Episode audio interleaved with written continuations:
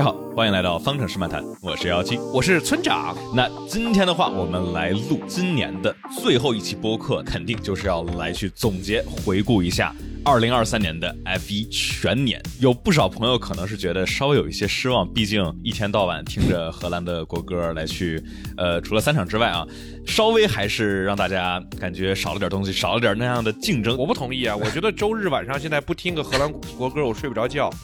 这是被训练出来了，这就是你慢慢接受了它了之后啊，你就是跟一开始不喜欢，然后习惯了它，接受了它，然后爱上了它。那我们从哪里说起呢？要不我们就从这2天啊刚刚开始的新闻是阿布扎比站之后，我们是了解到了2个消息。第一个消息呢是萨辛特续约威廉姆斯，也就是明年。前一年并不是让大家特别的意外，就意味着这是 F1 有史以来第一次过年不换人。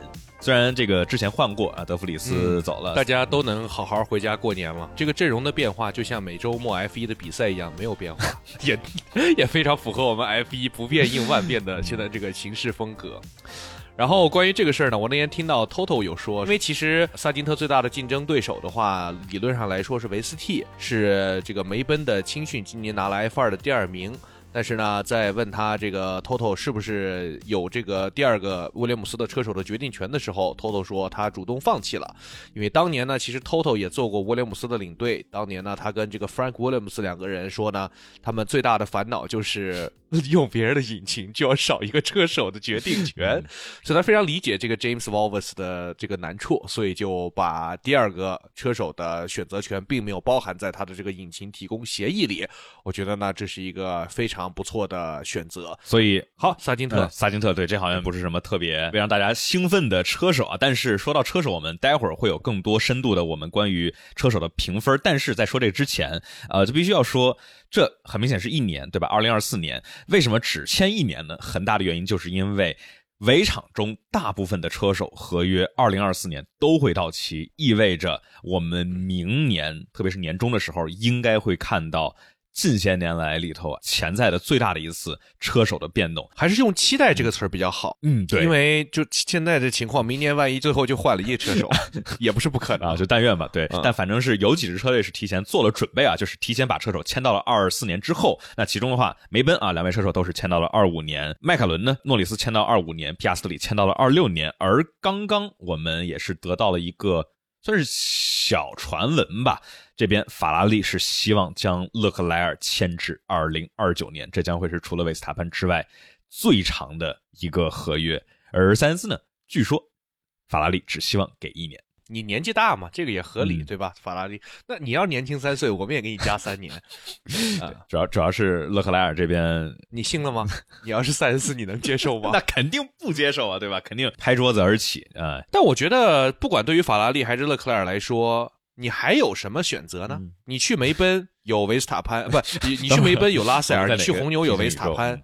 然后别的队你也不愿意去，你哪怕去迈凯伦还有个诺里斯呢，所以这几个都是跟你水平差不多的这个选手，是吧？所以你其实没有什么别的选择了。对，等于对于勒克莱尔来讲，一是死心塌地这个从小到大就是法拉利粉丝，而且一部分来讲啊，他最后父亲的也不叫愿望嘛，就是他是在正式被法拉利签约之前就告诉他父亲，等于他骗了他父亲，他已经拿到了法拉利的席位，所以说我相信这也是一定程度上去影响到他的，但就是非常非常悲剧的一个故事，就像是电影的情节一样。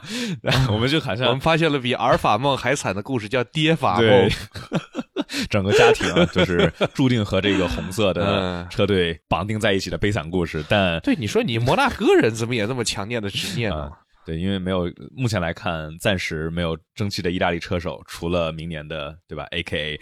但反正我觉得说到底 AKA， 对，说到底这是一个非常正确，就是大家都不意外的选择。勒克莱尔尽管我们说今年大部分的时间塞恩斯的分都更多一点，但是最后，对吧，最后勒克莱尔反超，但还是大家能够感觉得到勒克莱尔的潜力天花板，咱机械哥的极限还是稍微更高那么一点啊。塞恩斯确实是一位很优秀的车手，那法拉利肯定也想续签1年，可能让车手有点那么不爽，但我觉得，对吧，这2个车手的对比，那我们说到2位车手的对比，我们要不就正好引到下一个也是很多朋友们非常期待的啊，就是可以说是打脸环节，也是可以说是这个偷狙搜环节，对吧？就是我们来去对比一下和我们赛季之前我们2个人对于今年所有车手的打分，然后来看一看我们这一年过后有没有什么变化。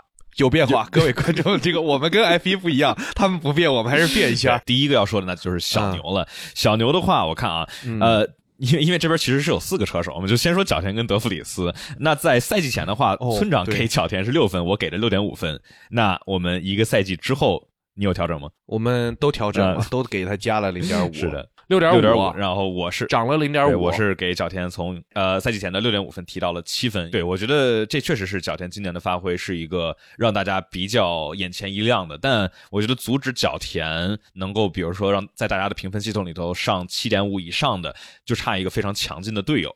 今年的话，德弗里斯没经验，劳森没经验，里卡多手又折了，所以说这三个都不是特别明确的标杆。所以我觉得我是很期待之后的话，角田能够有一个更强势的队友来进一步证明他的实力。对，我的观点就是因为这个赛季开始的时候，角田我们都是担心他能不能拿到一个续约的，所以说他当时其实是一个还处于一个边缘 F1 车手。那这个赛季之后我们确定了，就是他不光能拿到续约，而且他可能还是一个不错，有一些不错的发挥，所以我认为他现在在6分的基础之上可以再加个 0.5。然后那要不就说一说这个角田的第一个队友德弗里斯吧。那这块的话也是大家有什么自己的想法，也可以欢迎大家把自己这个比如说对车手的评分来去抛到公屏上啊，在弹幕里头打出来。那我看村长的话，在赛季前是6分的评分，赛季末啊扣分了啊，扣到了 5.5 分。然后我的话是给到了6分啊，是要不就你先说吧，为什么你觉得扣 0.5 分？因为发挥实在太烂了。不是因为他被开除了，所以他不是及格的 F1 车手，这超合理好吗？然后这表现呢，也不是说那种就是场场上强。但是呢，就是反正是没及格，所以说我觉得 5.5 比较合理。三场里头上一次强了，就没到场场上强，但是对吧，差不多是一个这样的一个频率。对，正常范畴。我为什么给6分？因为是我觉得在他开的10场里头是一个能够明显看出来是每一场都在追进角田的趋势，但是对于红牛来讲，开除德弗里斯没有任何的这个包袱，因为又不是自己砸钱培养出来的，而后面的话想赶紧把里卡多提上来，所以说尽管德弗里斯是有一个进步的幅度，而且我觉得看起来从外界来看他的进步幅度是要比萨辛特之流要更好的，但是无奈这个对吧，你马尔科不会给你多少的时间，那你已经28岁，是28岁对吧？ 28,95 年的28岁了，年纪已经不小了，那大家或者说红牛对你的预期本来就是应该是来了之后啊，应该就立马这个成为队伍的领袖，而不是这种被角田给打在地上这样的一个感觉，所以说尽管他是有一个提升，但是所以说被开了。那所以说我觉得总体下来还是6分吧。我觉得就是假如能够让他开满一整个赛季，我觉得他应该能勉强到角田的 80%、90% 左右的水平。所以说这样的话，我们就不要再聊那个 FE/WEC 车手了。然后不说他没什么意思。里卡多我给了 6.5， 因为我觉得也就是跟角田就这几场的发挥，甚至还不一定有角田好，所以 6.5 也就是考虑到他可能还没有充足的时间来证明自己。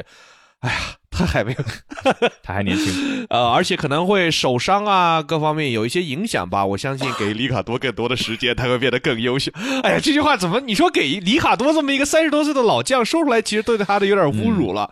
但我觉得也就能给个 6.5。对，就是他确实的话，这个总体我们看平均的排位差，然后包括单场，他就是在墨西哥站跑得非常好，但是墨西哥站的话，角田由于这个拿引擎惩罚，所以说其实排位中的对比没有什么特别直接的能够看出来。同样 6.5、劳森呢？劳森我忘写了，但是我想了一下哈，哎呀，我觉得确实也是6分的水平吧，其实可能能够一点 6.5， 但是我觉得不重要。对，我觉得也是，我也给到6分啊，就是亮相的几场里头，我觉得是完全合格的。在荷兰站对吧，就保持没有上墙，然后新加坡站的排位对吧，把维斯塔潘刷的 Q1 刷出去，总体没打过角田，但也是完全能够理解，你毕竟是刚刚临时上来，所以说能够有这样的一个发挥，是一个及格的F1 车手的表现，但之后分能有多高就还得再看，期待比如说明年或者后年再进入到 F1 里头看看能有怎么样了。好，那我觉得小牛大家可能期待没有那么高，而威廉姆斯呢？威廉姆斯的话，赛季前村长是给到了7分，这一回村长没有调整。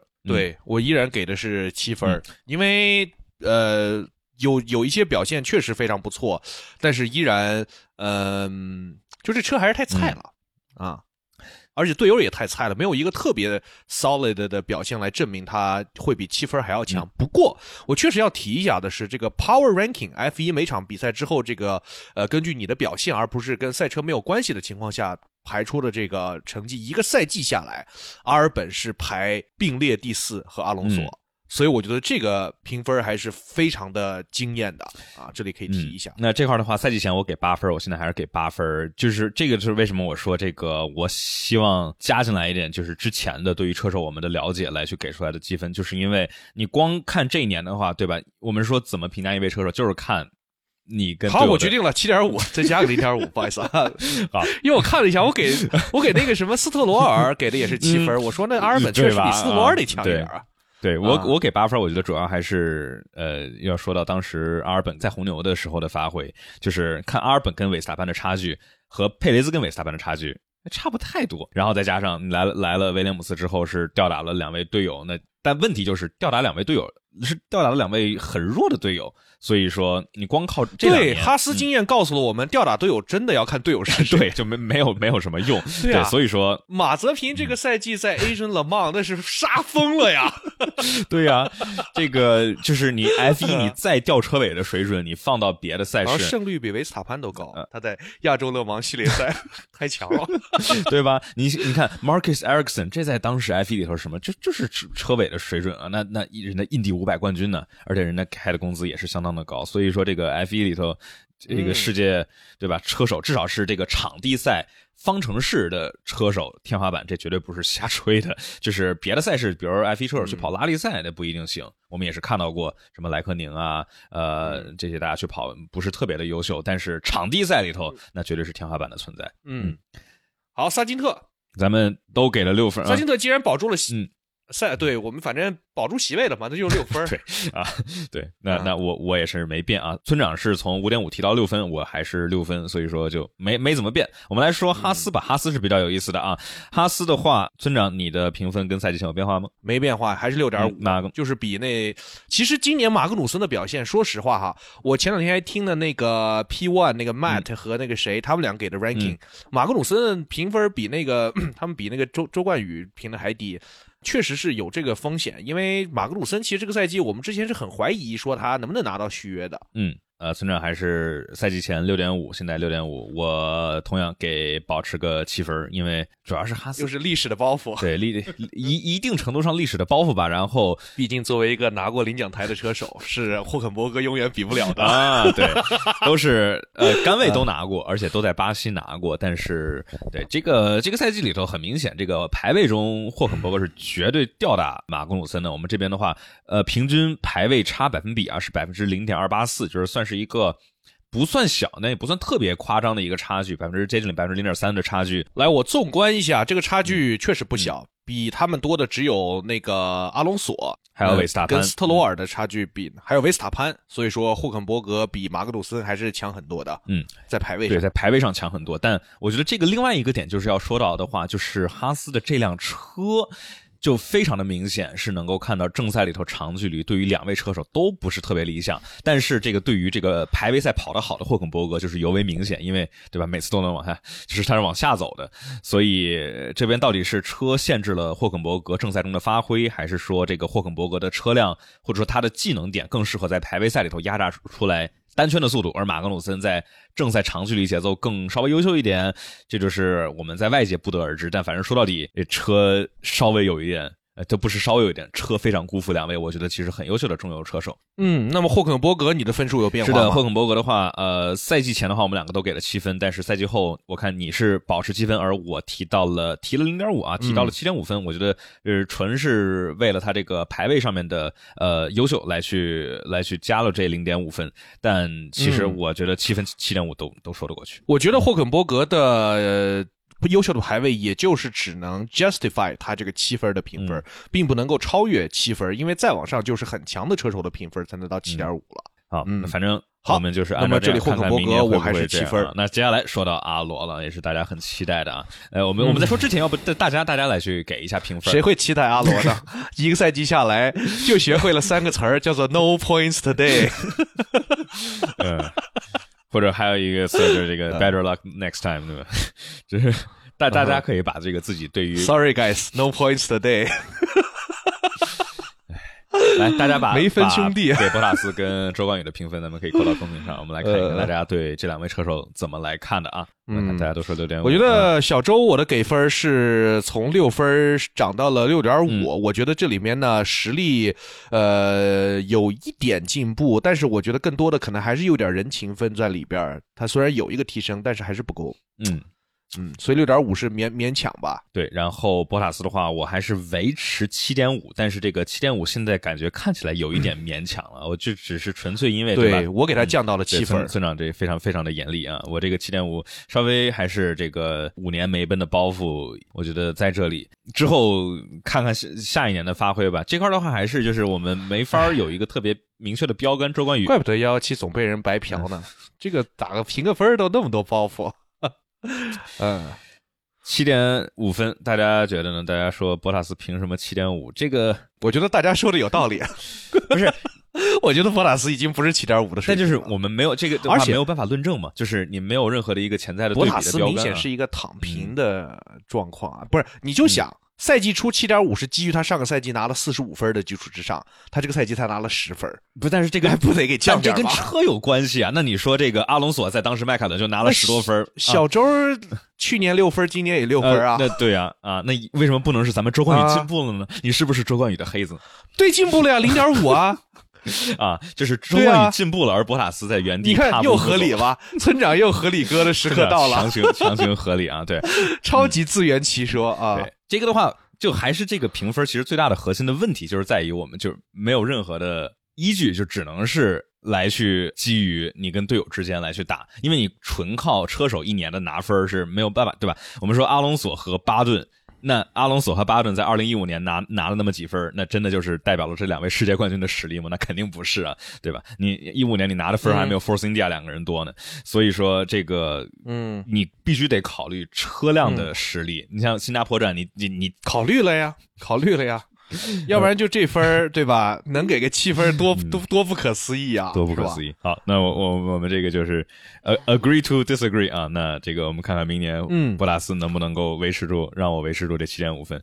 那接下来说绿色的马丁啊，这边的话我们来看少爷阿隆索啊。你刚才说我没一个分比你低是吗？那这不有一个比你低的吗？哦，是哈，终于有一个了。哎呀，看来还是有钱能使鬼推磨，把我的评分从 6.5 少爷的评分从 6.5 一个赛季下来给他推到7分了。我为什么给他7分呢？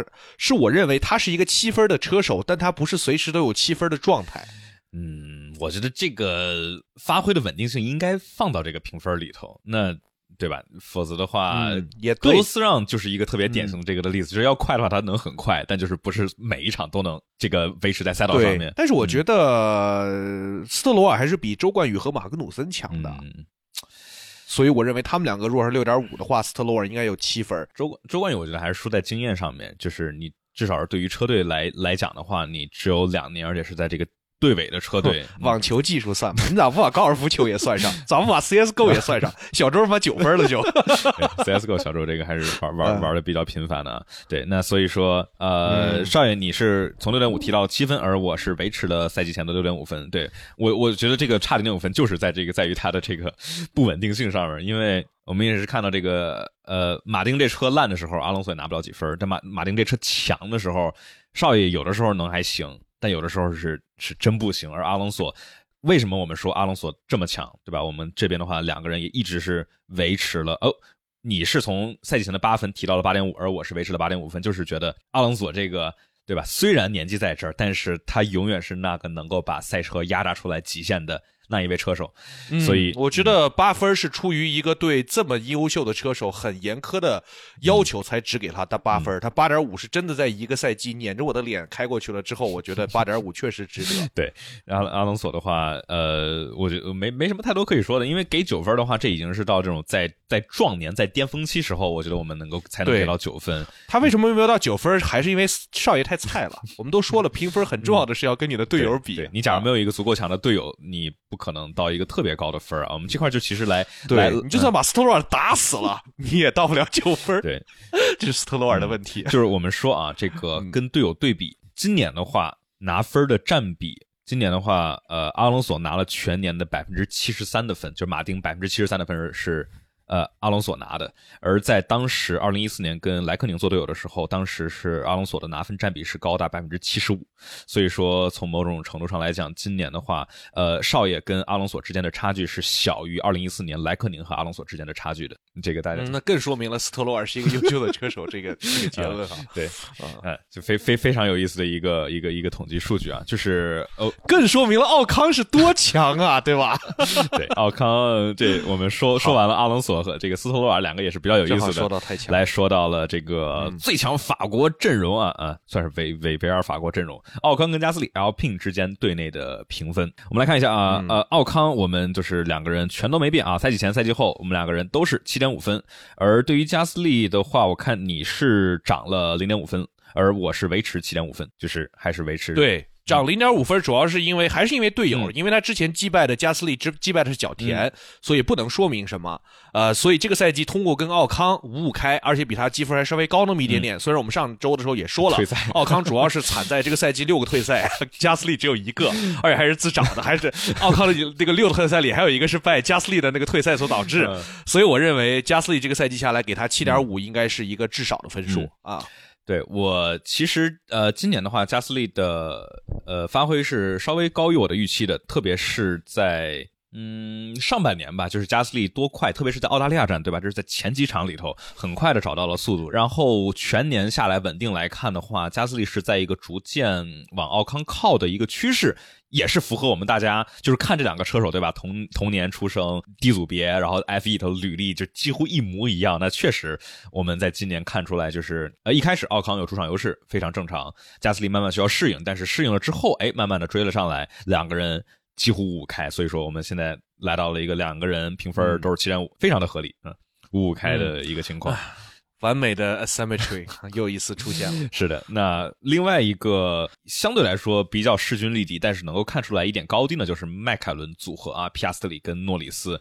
这边的话，看你是有一个提升啊，皮亚斯特里哇加了足有很大的跳跃。皮亚斯特里刚开始的时候毕竟没有他任何的 F1 比赛经验，根据他低组别的表现，我当时给他7分，我觉得已经给的非常高了。但是经过一个赛季跟诺里斯的竞争，我们会发现这个小伙子丝毫不惧自己的队友，虽然说积分上可能还是有差距，但是这个跟经验也是不无关系。所以最后呢，我给皮亚斯特里的积分的评分从7分直接涨到了8分。那我觉得8分呢，横向对比一下，比这个奥康跟加斯利都多 0.5， 我觉得也是相当合理，比阿隆索低个 0.5， 哎呀太合理了。对，8分的话，你看我这个我基本没怎么变，我今年赛季后的话我只改了3个积分啊。这边的话我赛季前其实都给了8分，所以人家一个赛季的努力就在你这儿被完全无视了吗？不是啊，就是这就你看怎么说，要这么说的话就是我有高瞻远瞩，对吧，赛季前就看到了这个超强实力潜力的皮亚斯特里。不过当时给赛季前给8分是有点虚的啊，就是我们说理论上按照历史的数据 F3 F2 两连跳的车手都是至少8分起步的实力，但是毕竟皮亚斯里做了一年冷板凳，对，能进来，而且加上诺里斯特别强，当时进来能怎么样真不确定。还好这个皮亚斯里是发挥我觉得非常符合大家理论上对于这一位车手的预期啊，尽管长距离还是明显不如诺里斯，但毕竟长距离轮胎管理这个是后天可以学的，而他后天不好提升的速度呢，就是皮亚斯利我觉得该有的都有。在排位赛里头身上诺里斯，这是2年以来第一次总算遇见了对手，所以说我们现在都变成了给皮亚斯利8分，然后诺里斯 8.5， 稍微压皮亚斯利一点点，好像关于诺里斯我们一直没有变。对，诺里斯也是亏在队友身上了，就是毕竟皮亚斯特里还是不够强，所以他也就是 8.5 就属于这种队友比较弱的车手的极限，就跟阿隆索一样 8.5。 那我们再说下一个势均力敌的组合呢，就说到了法拉利组合啊。关于塞恩斯，我看你是这我没标，但其实你是涨了 0.5 分，从8分涨到了 8.5 分。对，我觉得这个赛季的塞恩斯让我们了解到了一件事情，就是这个 F1 的比赛呀，他不光要讲速度，他还得讲策略，就是不是策略吧，就是要讲这个 package 整体的这个打包的这个东西。就是塞恩斯呢，他通过各种各样的，就跟当年罗斯伯格怎么击败汉密尔顿的，对吧？是一个道理。虽然说绝对速度没有队友快，但是我能通过其他的赛车的调教啊，通过人际关系啊，能够获得跟队友差不多的竞争的机会，我觉得这也是一个很强的能力之所在。所以我给塞恩斯这个赛季的表现下来多了那点，而且作为唯一击败红牛的车手，对吧？这是多么伟大的成就啊！对，这个 package 里头绝对有运气的成分在这里啊。那这边运气的成分，车队造成车队内斗的概率，这些都是作为一位车手的整体打包的概率。那所以说 ,348.5 分我觉得也是说得过去的啊。而且就是和诺里斯的 8.5 分的评分，我觉得我觉得就是也是这个论极限上面，诺里斯可能极限和天花板要比塞恩斯稍微高一点点，但是就是说当时塞恩斯跟诺里斯的那2年里啊，这个诺里斯排位要快一点，塞恩斯拿分和长距离稍微要快一点，但是诺里斯更年轻，对吧？你这也能说好多。但总体下来是一个非常均衡的配置。那我们说对诺里斯评价很高，那塞恩斯打平了他，那对塞恩斯评价应该挺高。那发现现在跟勒克莱尔交手了之后，虽然现在3年了，可能对吧没有完全压过，但是至少不太输勒克莱尔，也是能够值这 8.5 分的。而勒克莱尔极限哥咱们又是完全没变的啊，全部赛季前赛季后我们两个人都是给到了9分。对。对于勒克莱尔这个赛季的表现呢，可以说是意料之外，情理之中。没有想到他把上个赛季的这种反极限表现活活变成了这个赛季的正极限表现。还可以看得出来，一个车手的天花板如果足够高的话，他可以做到什么。我就觉得啊，就光看这一个赛季的话，勒克莱尔可能不太值9分，因为特别是中间的那一段，我们说迈阿密站、阿塞拜疆站，但人家法拉利要给5年续约的车手，连个9分都没有的话，是咱们比法拉利更懂车吗？这也不至于。这个就是今年和他这个整体，我觉得就是今年的勒克莱尔的发挥是低于他自己的平均水准的，就是相较于比如勒克莱尔非常棒的19年的发挥、21年的发挥来讲，今年是失误太多，有的时候速度不行，对吧？我们说夏休回来之后连续多场是速度不如塞恩斯，当然这又要说到为什么不如塞恩斯？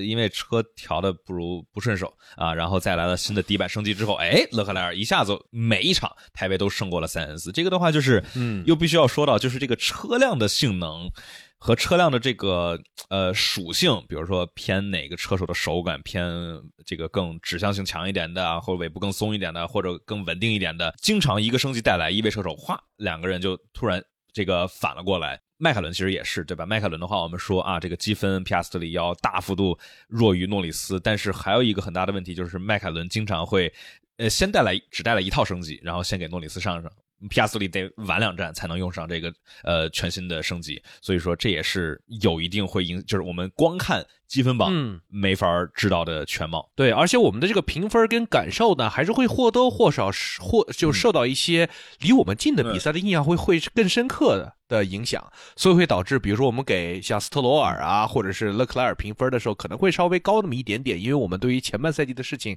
记忆已经有点模糊了啊，所以这可能也是一个我们不够客观的理由啊。那说完了法拉利组合啊，我们来说红牛。红牛的话，我们都扣分了啊，赛季前我们都给了8分的评分，赛季后都降到了 7.5 分。我觉得这个 7.5 分如果是说的是佩雷斯，我说错了吗？对，你刚才说的是红牛的评分啊，对，就忘说佩雷斯了。对，我们来说红牛啊，两个人对，维斯塔潘就 9.5， 我觉得这个我们是全场最高，对，这没啥可说的，因为你到10分就确实我觉得不大好给到10分，你再怎么着都好像维斯塔潘没有拿10分的原因也是因为佩雷斯不够强。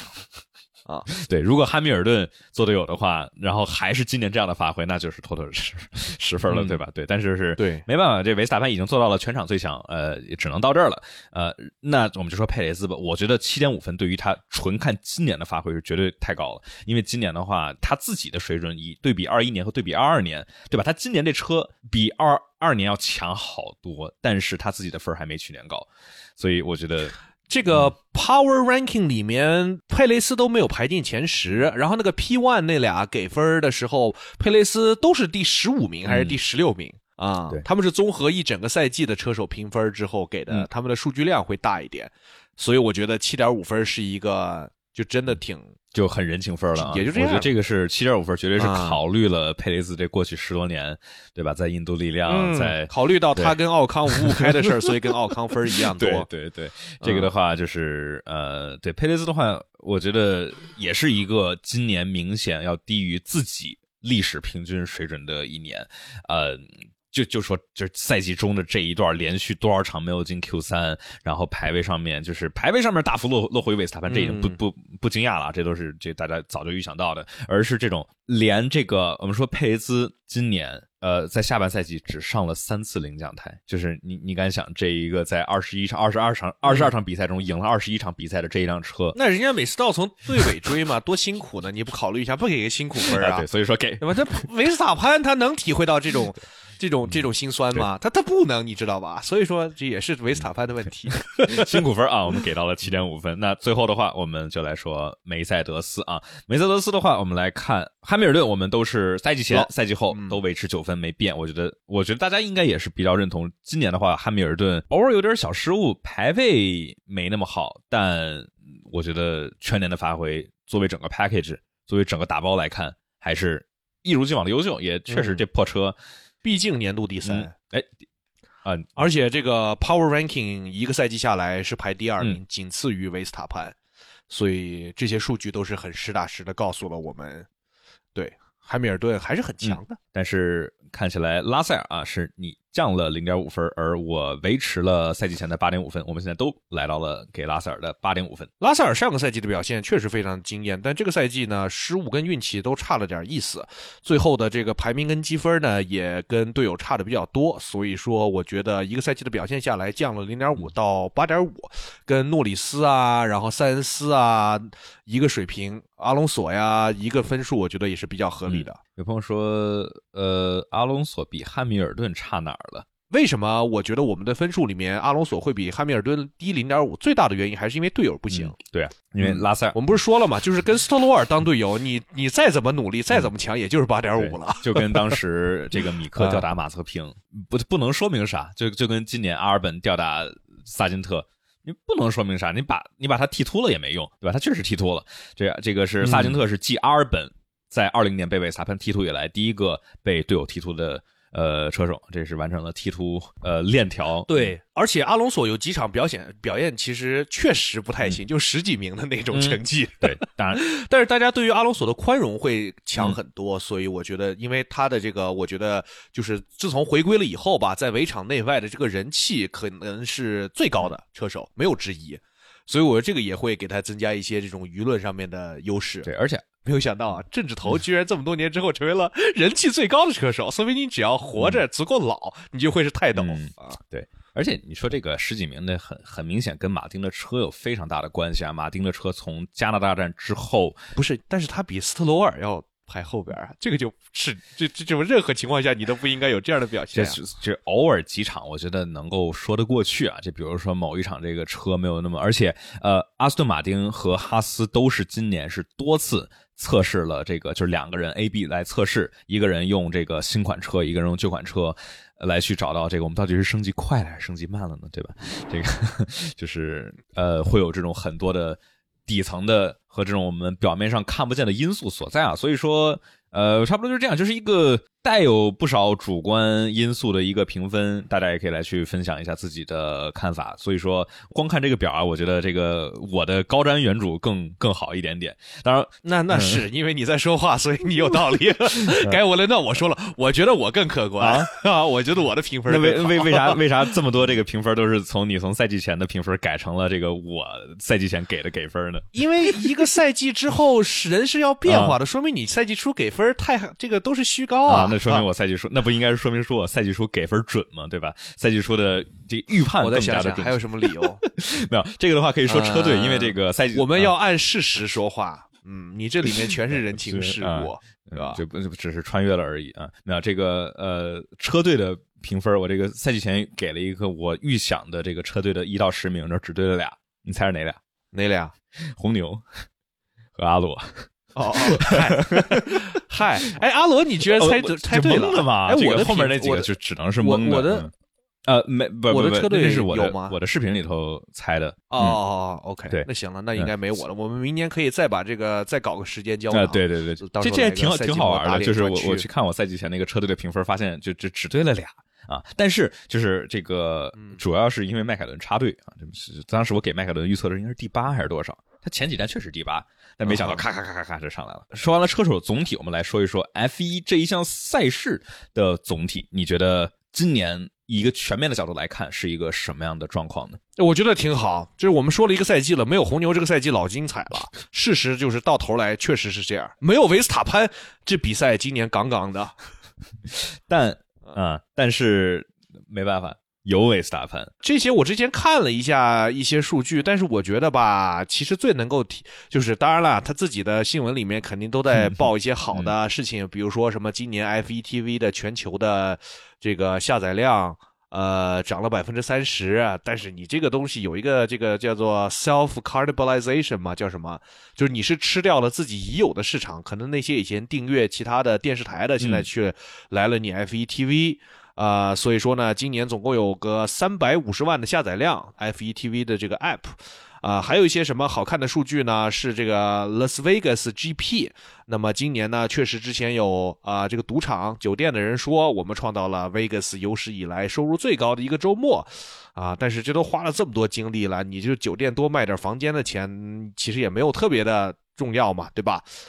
其次呢，还有一个预估的，他们这整个周末 Las Vegas。的一个周末下来，他们这个 EBITDA 大概是$5000万。这个 EBITDA 呢，就是可以把它理解成某种比较宽松的计算利润的方式，也就是刨去很多的这种成本不算的话，大概 F1 这个周末赚了$5000万，这个还是不少的。因为你其实一般去办一个分站赛的话，你收的承办费也就是$5000万，算很高的了。之后呢，还有比如说 F1 最新的 Q3 的收入呢，有$8.87亿，这个听着呢是不少，跟去年比呢也有一些增长，但是问题是去年 Q3 有7场比赛，今年有8场比赛，而且呢比这个整个预期的，就是分析师的预期低了1000万，所以其实导致了一个什么情况呢？就是我在出 F1 达到这个股票一路高涨那期节目之后，F1 的股票就开始一路下跌从当时大概70多块，现在已经跌到了63块。所以说呢，其实我觉得资本市场是无情、冷酷且理性的，就是他们其实也感觉到了今年的这个比赛呢，虽然感觉花活不断，但是比赛本身的这个观众的兴趣跟数量其实都是有所下降。当然这肯定是最大的原因呢，肯定也就是维斯塔潘太强了，这个比赛是毫无悬念。所以说一整个赛季下来呢，形式上做出了一些突破，但是实质上呢，其实是有一些下滑的。我们作为对吧，深度参与 F1 的，又做解说又做复盘，确实能够感觉到今年有一种很早就只能躺平的一个状态。对，我们其实就是说这个。赛事的好看程度是一个最核心的竞争力。那我们这边其实也有看到 Sports Media Watch 他们这边做的就是纯北美美国市场的 F1 收视率啊，从2016年往后除了2年之外都是有很大幅度的增长，这2年没有增长有下跌的一个是2020年，对吧？这个非常能理解，只有17场比赛，疫情的影响。另外一个呢，就是今年啊，今年的话从2022年的120万降低到了110万，这个的话是从20年之后的连续2年大幅度增长之后第一次出现了下跌，也是一个能够从数据上说明观众们对于今年的比赛觉得感觉没什么意思，感觉还不如看点别的。对啊，以前我每周比赛完了之后，不管比赛是精彩与否吧，都会有很多人私信问我村长这站做吗？村长这站做吗？阿布扎比之后我可是一条私信都没有收到问说明真的大家是一点兴趣都没有了，是吧？对，就是我们从这个自己视频，当然我们更的稍微也是更少了，但是很明显这个数据啊，包括大家的热情都是小了很多。那所以说我们要不就在这儿啊，来去以我们之前说每一站打分，我们这次给全年来打一个分，也是0到10分，10分就是特别精彩，0分就是感觉完全不行。我们说对于全年 F1 2023年全年打分，咱们可以来去给一个，大家也可以在这儿啊用弹幕来去打一个分，你能给到多少呢？5分，不及格，不及格。好吧，那我还是稍微给高一点，我给到6分，就是勉强及格啊。这个就是还是我们来看一看大家啊，哎，你这又背了什么人情世故在身上？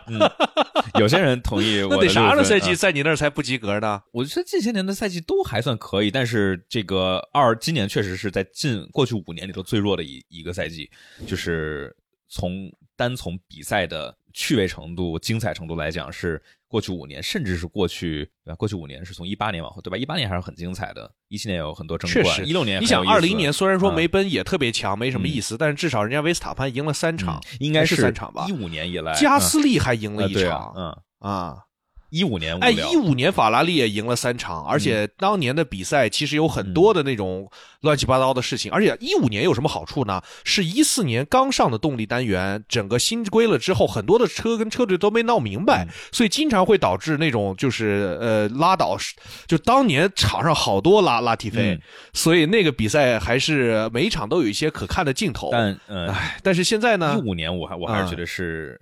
因为14年和16年有老汉跟罗斯伯格争，但15年的话罗斯伯格不大行，所以说再加上那一年梅奔又特别强，所以说15年是可能是我觉得是上一个特别烂的一年，但是就是我觉得今年是15年之后最弱的一年，就是纯从精彩程度来讲。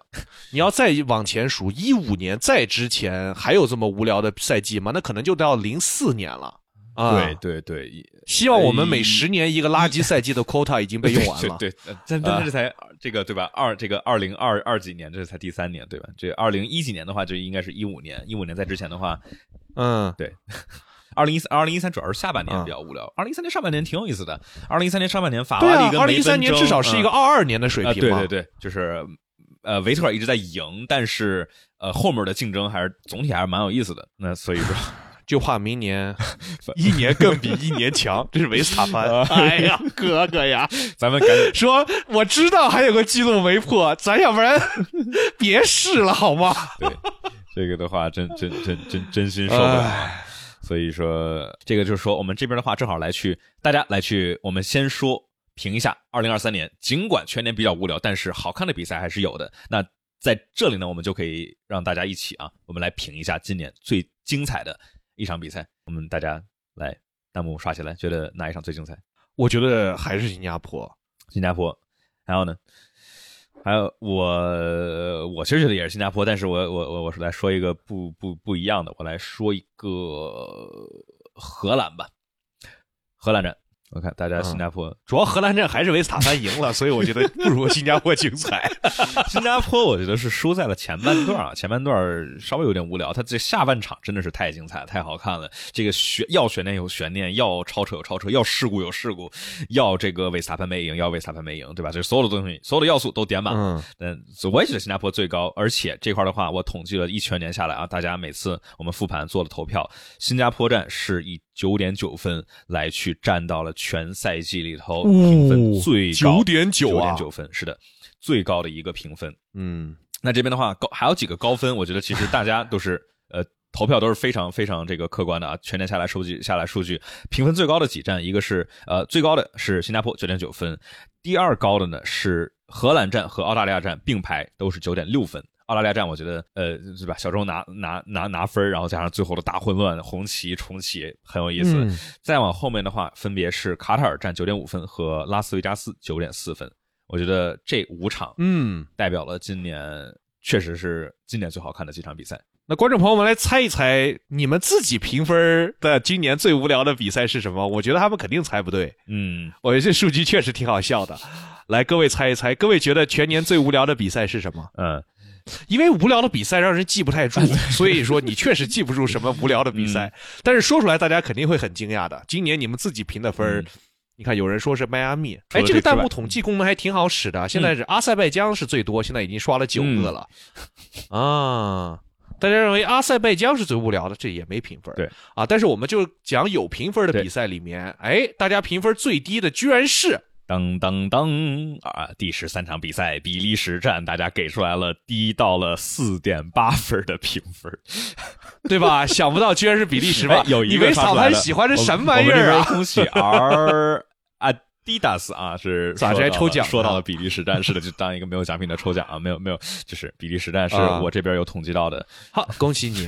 所以我觉得比利时站的问题是什么？就是期望越大，失望越大。对，每一次得不到就要毁掉，每一次都是这样，都是大家啊，比利时站哇，斯帕太喜欢这条赛道了，结果咔。就这，所以不要人云亦云，都那帮什么所谓的核心粉丝啊、这个、脑残粉说啊，我斯帕牛逼，怎么怎么着，你就哎呀斯帕就好，结果吧，这个只有刚刚看完比赛在这愤怒的打分的车迷才是最真实的车迷，这个赛前都没有用啊。然后他车手爽了，他观众不一定爽，对，就像我们是观众一样，不是车手。这边的话，这个其实伊莫拉是算另外一个没有评分，因为没有这场比赛啊。伊莫拉发大水了，对，所以说，我觉得这个无聊的比赛，其实今年对吧，几个标准性的啊，其实还有一个这个摩纳哥站是一个非常出乎意料之外的，虽然大家只给了 8.8 分啊，但是是远超往年的评分，而排位赛精彩，而正赛其实也很精彩。今年的话，这个又有下雨，又有换胎，对吧？又有这种各种乱七八糟的玩意儿，又有车出去。我觉得摩纳哥站是今年特别出乎意料的精彩的一场比赛，因为往年都是提前限定摩纳哥最无聊之一，但是今年，哎，有点雨确实不一样。嗯。好，那我们比赛的就讲到这里，我们接下来讲讲车队。车队的话，今年的话就是两支车队有特别大幅度的一个起飞跟着陆啊，不是着陆，是坠毁。迈凯伦年初对吧？当时我记得我年初预测车队的顺序是第8名，然后发现前几站它确实是差不多第8名、第9名的一个水准。这个第一站大家还记得吗？皮亚斯特里开到一半半路死机，然后诺里斯每隔两圈需要回来补点气儿啊，像个漏气的气球一样。迈凯伦的话，前8场比赛只拿了17分，就是一个非常夸张的一个数字。然后呢，迈凯伦最后8场比赛一共拿了187分啊，中间多了个8，是一个10多倍的差距。而另外的一个特别明显的就是马丁啊，马丁大家很明显也能够看到这个年初的情况和年中吧，这个年末稍微回来了一点点，但是马丁的话是一个高开低走，阿隆索一开始连续多场第3名领奖台，到了后面，哎，这个怎么连 Q3 或者前10都进不去了呢？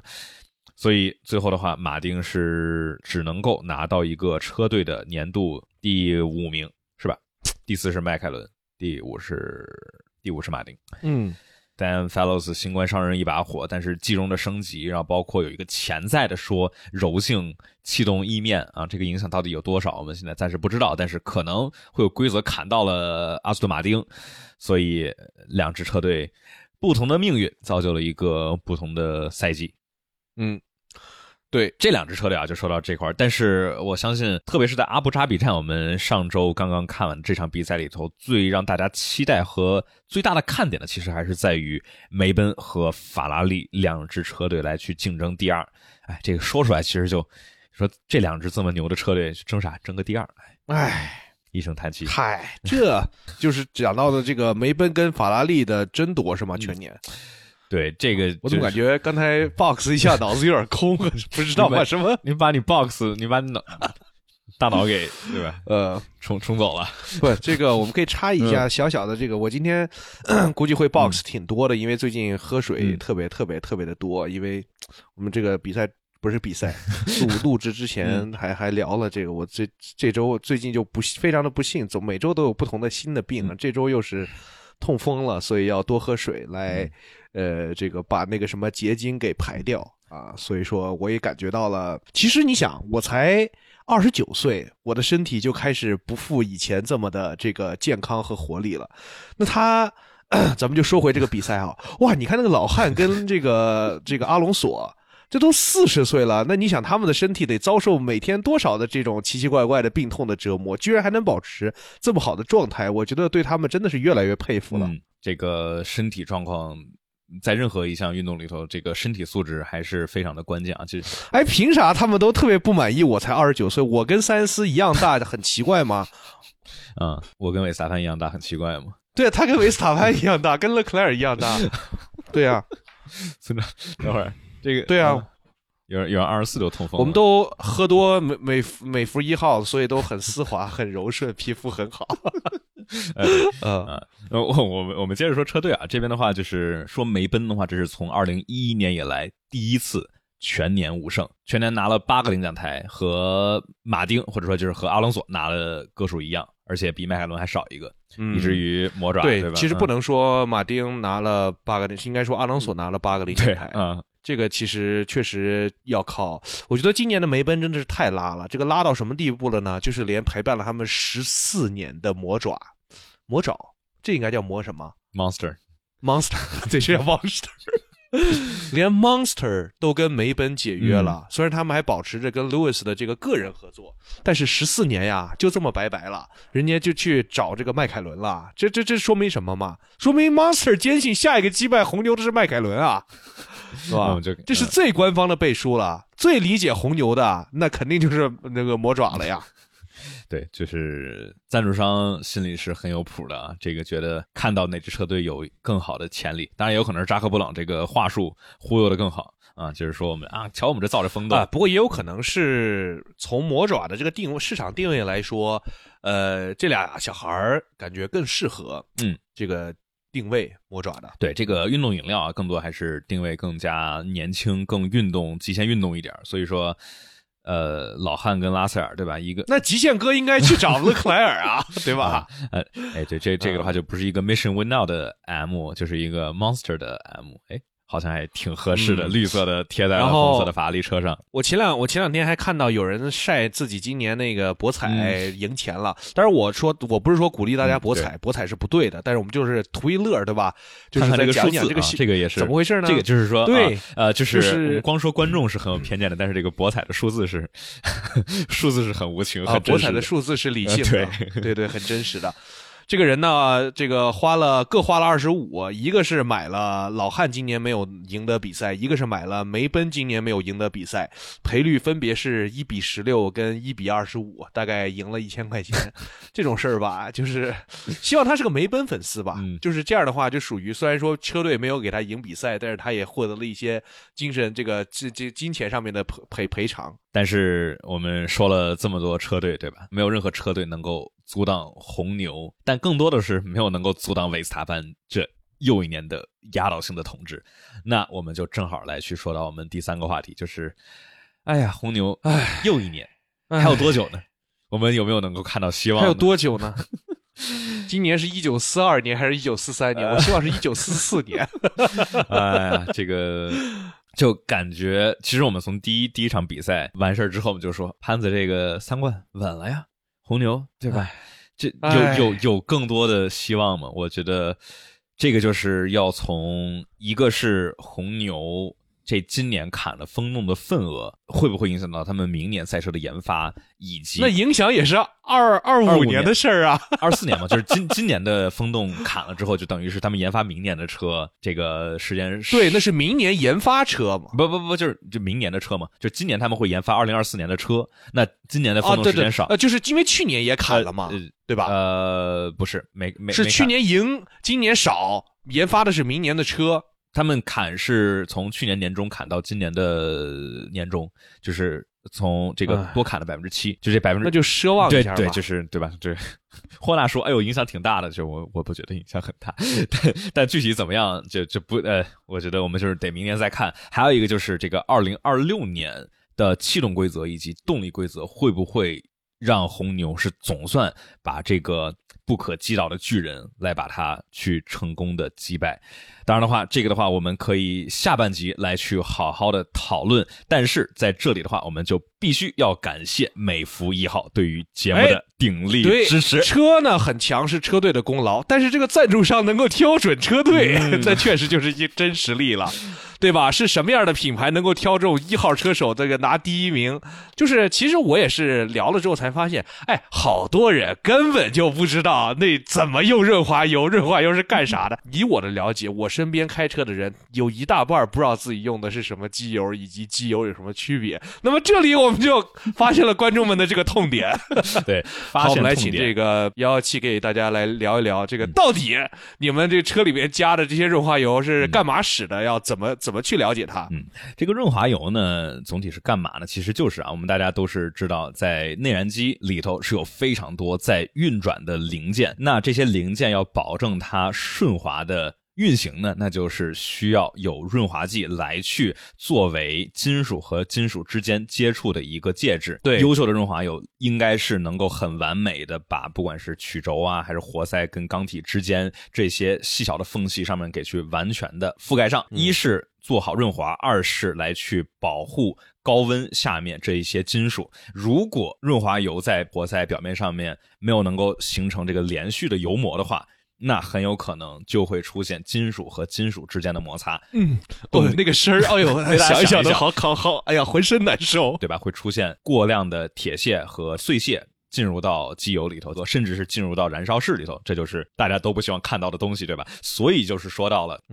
根据自己的使用环境，就不管是维斯塔潘在赛场上面，还是大家在道路上面选择一款标号合适的机油润滑油是非常关键的。这个标号其实也是很有学问的，他们是什么意思呢？对，一般民用的车上面用的这些机油都是需要兼顾冬季和夏季，所以说这个 W 前面的这个数字就是表示在低温下面的流动性，来去确保低温下的发动机启动时候的性能。如果润滑油的流动性不够的话，那在低温冷启动的时候，你这个润滑油还没有100%的去覆盖到所有的零件表面，也就会意味着可能会出现过量的磨损。贵就是好，好就是贵，差不多是这个意思啊。就是当然不是说最贵最好的就一定是最适用的，对吧？还是要根据大家不同的用途。就后面这个数字呢，就是意味着是在100摄氏度下机油的粘度，那这个粘度越高，也就意味着在高温下能够对内燃机和包括所有组件的保护性越好，因为粘度高的话，在高温下能够形成更连续的油膜，避免损伤。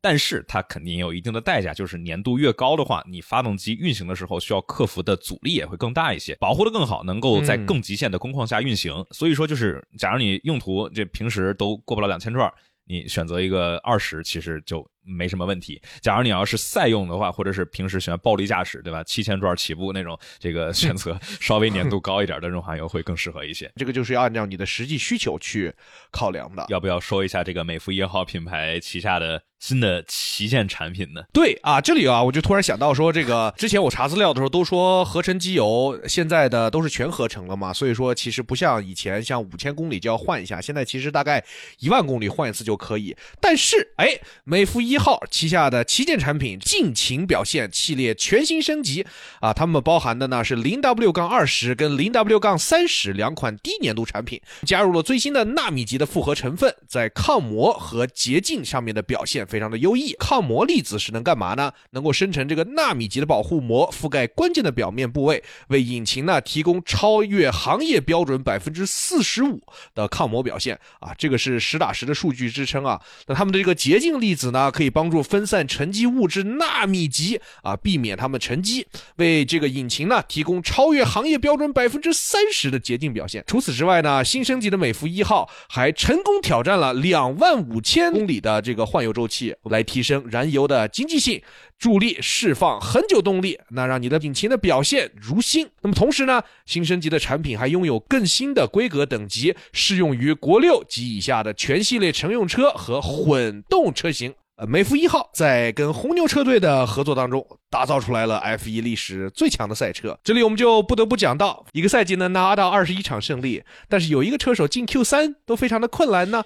那接下来我们就到了本赛季最后一次鞭尸佩雷斯的时候，也希望是最后一次鞭尸他吧，看但愿明年能够稍微不这么差。但是我们就说一下数据吧，我们来说回来啊，至少佩雷斯有明年就已经挺不容易的了。但是我们现在就必须要说，他有明年吗？我们这个也许10分钟之后，这个看完今年的数据，大家也能够有没有自己的答案。Breaking news， 对哦，我以为说10分钟之后啊，不知道啊，就是我们看完数据之后啊，不是说这个也不一定，对吧？大家可以拭目以待。我们光说积分上面，维斯塔潘575分，佩雷兹285分，就是这个差距有多夸张呢？就是如果这个下球之后你把维斯塔潘砍了，这佩雷兹还是会输维斯塔潘。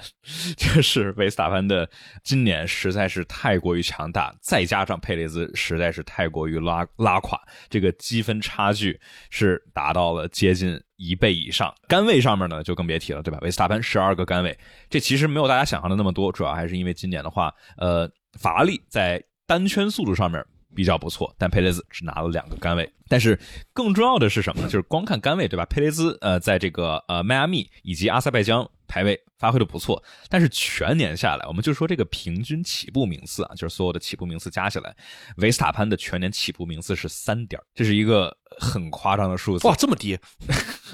对，大家注意啊，这个的话是 lower is better， 对吧？都怪咱极限哥的表现太极限，拿了这么多维斯塔潘的杆位，再加上这个维斯塔潘出现过一个这个在沙特站的排位的机械故障啊，所以说这些东西算上了之后，维斯塔潘啊是一个 3.1 的平均起步名次，而佩雷兹呢是8.2， 就是在一个我们说啊，美孚1号助力了红牛打造了 F1 史上最强的赛车，这可以用最，因为他们的胜率确实是 F1 有史以来最高的 95% 以上的胜率，但是一位车手他这个对吧，你的平均起步位置是 8.2， 这个确实差点意思，还是不要和维斯塔潘比了，就这个我们就还是跟别人比一下吧，虽然听起来更残忍，但是确实阿隆索排位赛结果比对比啊13-9，阿隆索险胜啊，可以说是这个赛季的表现还是不错的啊，击败了佩雷斯。然后呢，这个进入 Q3 的次数，我们刚才有说的，对吧？维斯塔潘是20次，佩雷斯是13次。那么这个13次会低于哪些车手呢？皮亚斯特里是进了15次 Q3， 拉塞尔进了18次 Q3， 汉密尔顿是18次，3次、19次的克莱尔、阿隆索和维斯塔潘是全年20场进入 Q3 的车手。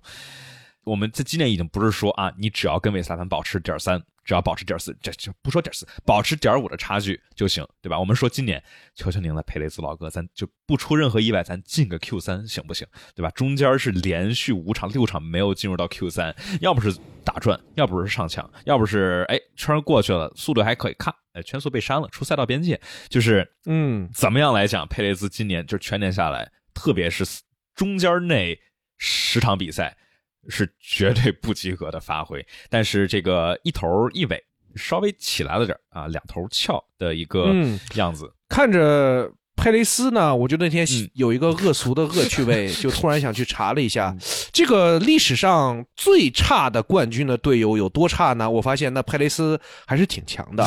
那么这里的这个 fun fact 是1972年这个 Emerson Fittipaldi 那个巴西的著名的车手在 Lotus 车队夺冠的时候呢，他的队友叫 David Walker， 这个 Walker 呢就像他的队友在开车他的走路一样慢，他一个赛季1分都没有拿到所以这个底线还是挺低的，大家千万不要跟 David Walker 一样，记住这个名字，对，然后这个不要跟他一样。但是如同 David Walker 啊，这个 Lance Stroll 的席位是没有任何的悬念的。Stroll 也是高级英语课程，这个得先普及一下，先普及一下这个 walk 啊，你既可以 walk 也可以 stroll 啊，都是在赛道上面是慢慢悠悠的走。对 ，stroll 也是走路的意思，溜达嘛，就是散步啊。斯托尔没有任何的悬念，但是佩雷兹啊，这个是我们其实说了一整年了啊。从迈阿密站之后，我们基本上每一场都会在猜，哎呀，佩雷兹这个发挥持续下去，明年会不会走人啊？这个的话就是，如果佩雷兹是我们前面卡塔尔啊、墨西哥站那几回特别糟糕的发挥，一直持续到最后一场，然后第2名给丢了，那我觉得佩雷兹大概率是要走人的。但是吧，他最后几场虽然没多好，但是又回到了一个这个正常的水平，特别是像这个阿布扎比，对吧？排的进了 Q3 啊，虽然没排多好，最后一圈这个还出了赛道边界被删了，第9名起步，托老汉梅奔那边不大给力，年度第2也保住了，所以这佩雷兹明年到底怎么办呢？我们至少是目前来看，红牛还没有任何消息来要去替掉他。但是大家怎么看？你觉得呢？佩雷兹明年还能不能够活到季中，或者活到明年年末呢？佩雷斯呢，就是运气好，好在下边没有一个像拉塞尔的这样的车手排着。红牛的这个青训吧，就是属于全军覆没，甚至没有任何一个对红牛青训。今年 F2 表现最好的是伊瓦萨，年度第3还是第4？第4。所以说佩雷斯能跑一年也就是一年一年算了，我觉得以他的表现来说是一个非常明显的往下走的趋势。所以而且呢再加上里卡多确实也没有那么的优秀啊，对，我们来看到这个下半赛季的比赛也给里卡多机会了，但是并没有拿出当年的这个强势的表现。里卡多所以说呢、我觉得我说里卡多这主要还是倒霉在这个回来两场就感觉还行，等着他大展身手看手折了。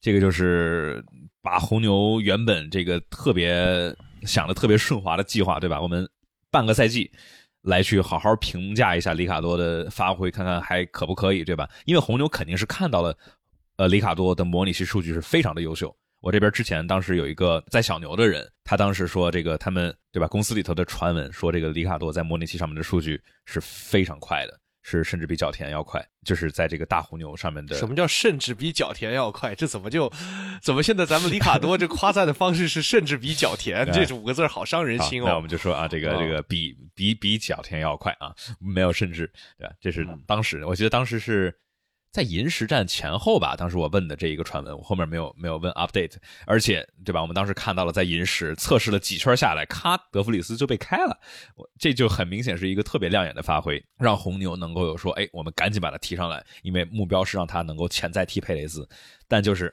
一是手伤，二是最后回来这几场拉斯维加斯，对吧，你也开了，但是总体下来那确实还没角田好，那你以里卡多之前的这个咖位，你应该是能够，对吧，随便招呼角田的，而到头来并没有，所以哎呀，就是就算把里卡多提上来，我觉得以他现在的状态可能也不一定比佩雷斯能做得多好，那所以说那佩雷斯反正都在这儿了，合约都在这儿了，那就跑呗。你看现在 F1 围场的问题是啥？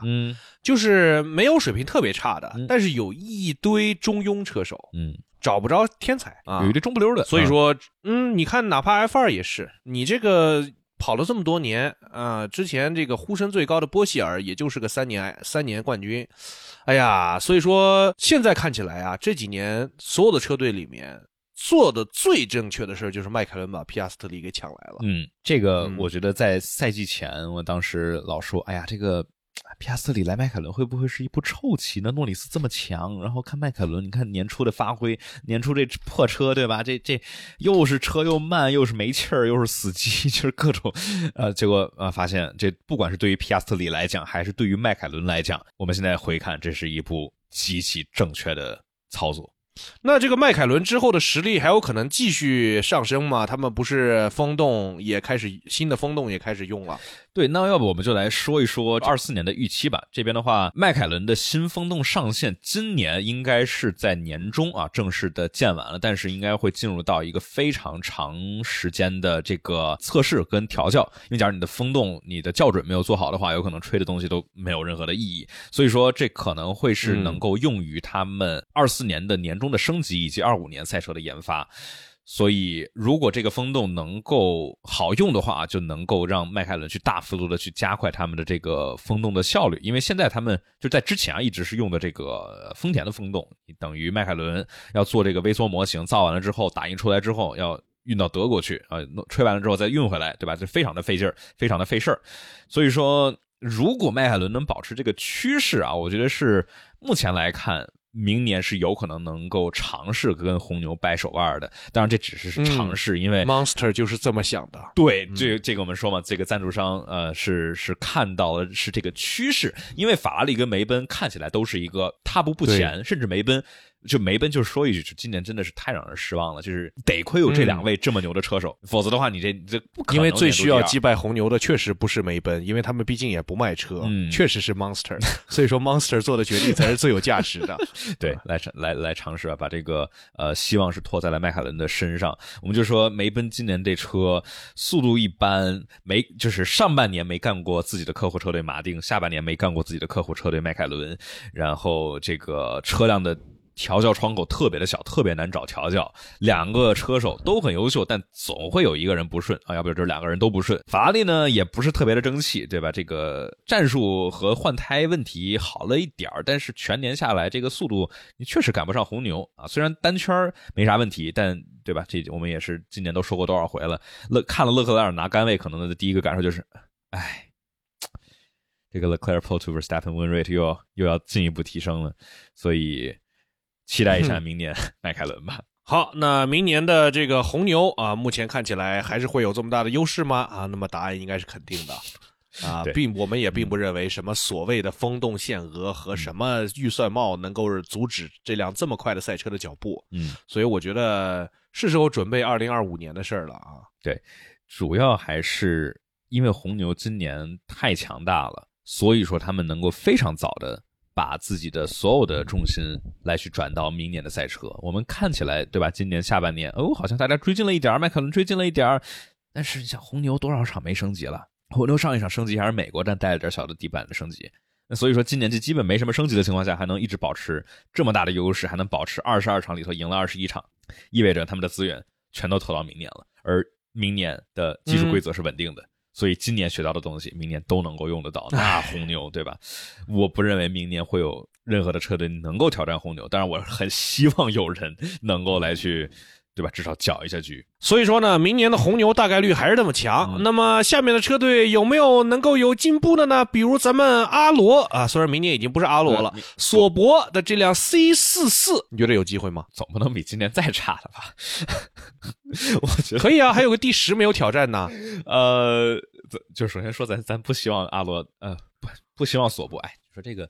几年啊？从19年到明年会叫啥也不知道哈。对啊，这个好奇怪啊！他们就肯定不是阿罗了。然后阿罗之前说据传的跟哈斯这也没下文了啊，所以说奥迪又嫌弃，对吧？自己都买了都不想用。对，这就估计大概率是索博，还能是啥呢？你顶多再来一个 title sponsor 来去说什么什么什么 Sauber Team。对，所以明年然后我想到。对，我想到那个阿布扎比那个赛前他们那个车手巡游的时候，我看了一下，然后正好听到小周跟那个跟谁皮亚斯特里还是跟角田在那说那个你知道 Alfa Romeo 有一个 new SUV 叫 Tonali， 然后小周说 It's so nice but has no power 我说这阿罗是所有的车都是这样吗？长特好看 but no power 这句话只被我记了下来，幸亏反正也是要分手的了，这个估计小周也不在乎了，就说实话了，就骂两句。对，所以说明年的话，打造一辆全新的 C44， 但是我不觉得会有本质上的一个提升，因为这边对于整个公司来讲，都是在准备着26年奥迪接手。那你说在最后的这两年里头，不管是对于潜在的奥迪还是公司的这边的投资人啊所有者，为啥不摆烂呢？但问题就是摆烂的话，对于车手们博塔斯跟小周如果到时候车手员工们要拿的是绩效奖金，对吧？你这奥迪刚来的时候，我们要是拿了年度10，那我之后那一年我怎么干都能拿 bonus， 是吧？对啊，这都有提升。所以说这个起点如果够低的话，哎，我的这个就显得我的进步就很明显。哎呀，这个鸡贼，非常鸡贼。好，那我们接着讨论一下明年的这个小周。哎呀，终于是迎来了主场的作战啊！我觉得太不容易了，我是没有期待当初小周进 F1 的时候，我没有想到他居然能从22年一直苟到24年，而且真的能咱们这个有机会在主场看到小周哈。我觉得其实小周是不是都没有在上赛好好比过比赛？然后呢，现在的消息是说1月8号开票，是吧？那天我在哪儿看到的？虾哥的这个谜语虾哥、哦，是吗？每次虾哥这元旦过后啊，懂。所以说，索博咱不说了，我觉得就咱们提一下小周吧。这个两年下来，还是远超我的预期的，就是当时我记得21年的时候也做过几个视频，期望值都不是特别高。然后22年了之后，我就感觉我没有一次说是没有夸小周，没有一次说是哎呀这个真挺棒。特别是22年，我觉得对于一位新人来讲，能够是这么稳定的亮相，而且就是虽然总体默默无闻，而且是有一定的适应的时间，但实在是太稳了，就沉稳的不像是一位新人。今年的话总体来看，我觉得可能22年太顺了一点，以至于我觉得今年的一开始赛前的预期有点高。我赛前当时预期是博塔斯会跟周冠宇打平，但是现在看起来好像稍微差的速度上来讲啊，还是稍微有一点差距。这边的话头对头这边的这一个数据应该是15比7，法拉利动力的几位车手全都是15-7，不算太糟糕，但也不算特别理想。如果他能打平的话，他对未来的这种怎么说呢？这15-7是我们的预期，达到了预期啊，我们没有 overwhelm 也没有 underwhelm， 就是 whelmed。如果明年能够有更好的发挥，如果今年能再多来那么一两场，能够让所有人都能够印象深刻的比赛就更好了。今年的话还是主要还是受限于哇，小周好稳定啊！去年第18，今年第18，去年6分，今年6分。嗯，然后就看博塔斯在退步，对吧？然后如果博塔斯明年只拿6分的话，就等于打平了。全世界观众记得他，对，是他是在匈牙利都记得他了，但不是一个正确的原因。哦、嗯，是对，在周你是想平庸的度过一生，还是想成为历史瞬间的英雄？他只有1秒钟，我选择后者。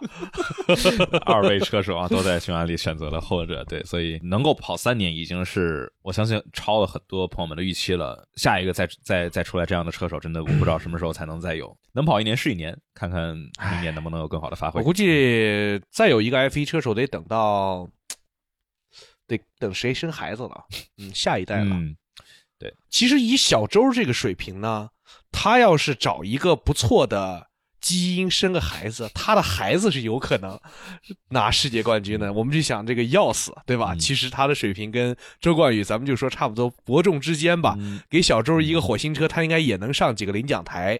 所以说我们根据这个前辈的经验，如果想打造属于咱们中国的维斯塔潘，所以我觉得小周自己要努力。那得找一个跑得巨快的老婆。因为维斯塔潘的老妈这个卡丁车可溜了呢，维斯塔潘的老妈卡丁车干过库特哈德，干过我觉得在国内的女车手目前没有这个水准，但是我觉得可以去这个让她多去那个 F1 Academy 逛一逛。F1 Academy 是一个我觉得很值得期待的一个系列啊，就是现在已经看起来。就光这第1年已经能感觉到比 W Series 要强了，就是它有一个明确的线路和一个你赢了之后你能往哪儿走，对吧？这是一个 F3， 对吧？是 F3 的一个席位，而且是有赞助的，所以说这就是明显比 W Series 这一个死胡同要强得多，而且 W Series 赛车级别太高了，而且针对的车手的年龄也太大了，所以我觉得还是很期待 F1 Academy 的。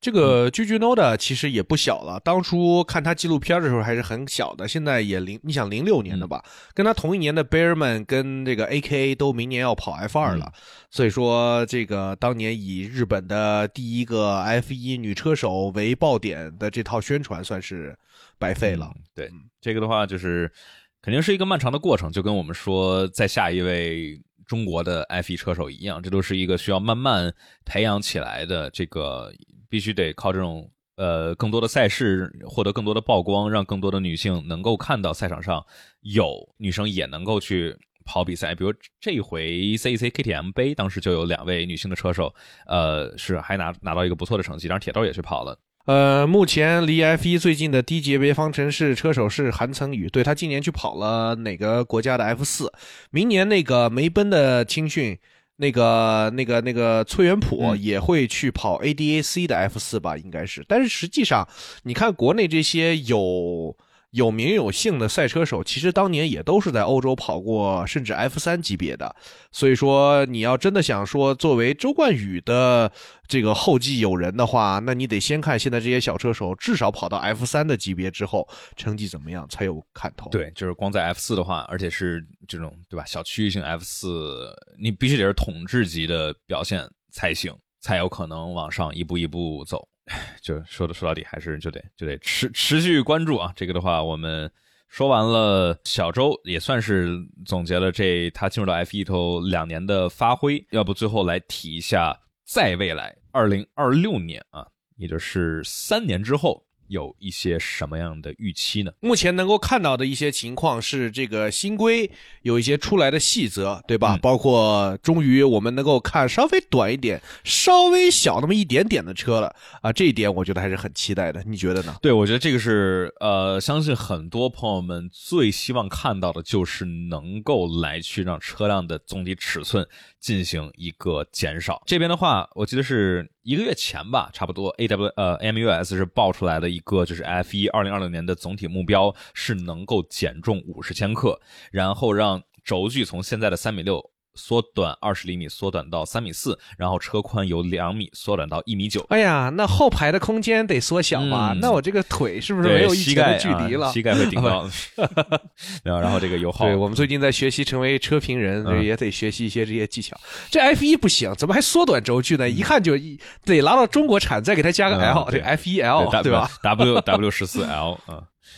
汉密尔顿不是感觉不到这个尾部嘛，对吧？加长一下，然后后面坐一个人，让他感受一下尾部。对，这个的话，就是一个是减少尺寸，一个是减重啊，这个两个都是非常关键的点。还有一个其实就是配合新的2026的这个动力的规则，然后来去做到一个使用主动气动来去让尽管燃油量下降，但是能够维持基本圈速的。这个观众说的好啊 ，W14 表现不行怎么办？出个迈巴赫版，这样的话价格就还是上去了。对，就不知道老汉有没有做一加热？对，不知道他这个后轮转向能不能不花钱就解锁。还有什么呢？在技术上面的改变，技术上面的改变还有一个就是，这个档位呢从8档减到6档。说到底，这么多的改变，那我花了这么久才学会的手动挡，找到那个8档的换挡习惯，现在又变6档了。差不多，其实这不是技术倒退了吗？其实差不多，这个的主要还是这个降低成本啊。毕竟是你降到6档的话，一是体积缩小。二是的话，你能够让总体的这个研发的成本一定程度上的降低，所以就我觉得啊，不管是燃油量下降，还是说这个内燃机的动力下降，看 MGUH， 最后大家观众能够感受到的，就直观感受到的东西，其实差异不会特别的大。重要的还是能够来去降低车的尺寸，能够在狭小的赛道上面能塞得下来更多的赛车，让它并排过。比如摩纳哥有些弯，对吧？有些老的赛道能够2辆车并排过，增加更多的超车性能。而实际上圈速你慢个2-3秒，其实观众我觉得到头来并不 care。是。那我觉得26年还有一个值得期待的是新的车队，一个是奥迪，一个是有可能的这个安德雷蒂。目前看起来呢，奥迪进应该还是会进，虽然感觉最近有一些乱七八糟的新闻，总是在怀疑这个奥迪进 F1 这个事儿会不会出一些变化，但是我觉得总体的大方向呢，应该不会有什么太大的变化。那我觉得安德烈蒂这块呢，其实是更有意思一些，因为目前呢，安德烈蒂因为死皮赖脸的也属于舔狗舔了有一阵了，我觉得再加上呢，这个舔狗送的礼物越来越多，对吧？一开始就是送自己，现在拉了另外一只叫做凯迪拉克的舔狗，大家一起来舔，然后好像呢，这个效果确实是。不错，并且又送上了这个凯迪拉克，也就是通用汽车要28年申请成为动力单元制造商的这么一个大礼啊，所以我现在其实虽然一开始哈，我一直是说安德烈蒂绝对没有机会，这个事儿谈不拢，但是呢，随着他不断的加码，这个事情我觉得机会其实是越来越大的。是的，这个的话，在2026年，目前来看，确实。奥迪和安德雷蒂这两个会是一个最大的不确定性，因为其他的人大家似乎都是一个萝卜一个坑啊，都是站好了，也就是有这个马丁和本田的联姻会是一个比较有意思的看点，一个是马丁和本田技术上面的合作，另外的一个话就是角田的命运跟本田千丝万缕的联系。但是马丁跟本田还没定啊，万一本田又退出了呢？马丁跟本田不是签了战略合作协议了吗？已经确定26年一定会成为引擎供应商了吗？对啊，我怎么记得还没有正式宣布呢？已经宣布了啊？已经宣布了吗？这不是我是记忆出现了一些出差错吗？好几个月前了呀。对啊 ，Aston Martin to join forces with Honda in F1 from 2026。哦，这已经是5月份的事了。对啊，这好多，确实今年比较长啊，所以说我觉得希望我们今天的这一个全年回顾，大家觉得很有意思。今天是不是主要的话题就差不多到这里了呢？那我们现在可以开始回答一些观众们的问题了。那在你们想问什么问题的时候呢，我们就正好借机再插一次广告。我们要再次感谢美孚对节目的大力支持。哎，你知道他们是怎么想到赞助我们？他们是上次听了我们是夸那个极氪001FR， 他们觉得我夸的真好，然后又自然这个又有效果，他们觉得也想这个感受一下这种什么村七式这个广告植入，然后我说可以啊，让你们也试一试啊。对，其实你要真说这个赛车历史渊源什么的，那确实美孚一号是很值得一说的。人家对吧，给我们专门还寄了书，下面显示的是自己什么100次的获胜履历啊，对，这是100场大奖赛获胜。哎呀，你看人家就是有历史，能写出这么有内容的书啊，这也是这么多年的精准的眼光。所以说呢，就是当年其实很多的赛车用的引擎都是一样的，都是考斯沃斯那个 DFV 引擎。我以前节目里面也讲过，那个引擎从60年代一直用到80年代。哇，巨牛逼！但是呢，引擎虽然牛逼，造成的结果是大家都有那个牛逼的引擎，你怎么能够更牛逼？哎，1980年的时候，这个威廉姆斯先去尝试了使用了美孚当时发明的全合成机油，当时的标号是 5W-50， 结果一测试发现，让自己的引擎多了10匹马力。就这10匹马力，大家应该 F1 的观众都非常能够理解，对吧？嗯，10匹马力，那给维斯塔潘一场比赛接下来就是30秒。对，每一个细节都是特别的重要啊，所以说确实是它有这么多的渊源。我们就是说应该是到2010年，对吧？哇，2010年就100场了。对，如果各位想下单的话呢，这个我刚才去看了一下，京东上这个咱们美孚一号的销量确实也是遥遥领先。我们说美孚是凭借超过40年对于技术创新跟卓越性能的执着，不断的将赛道精神与先进润滑技术结合，在 F1 这个试验场中不断尝试最前沿的理念和技术之后呢，再将这些经过战场历练过的创新技术应用到各种公路驾驶环境中。美孚一号持续升级产品，旨在唤醒引擎的持久动力和卓越性能，为爱车人士带来无限激情的驾驶体验。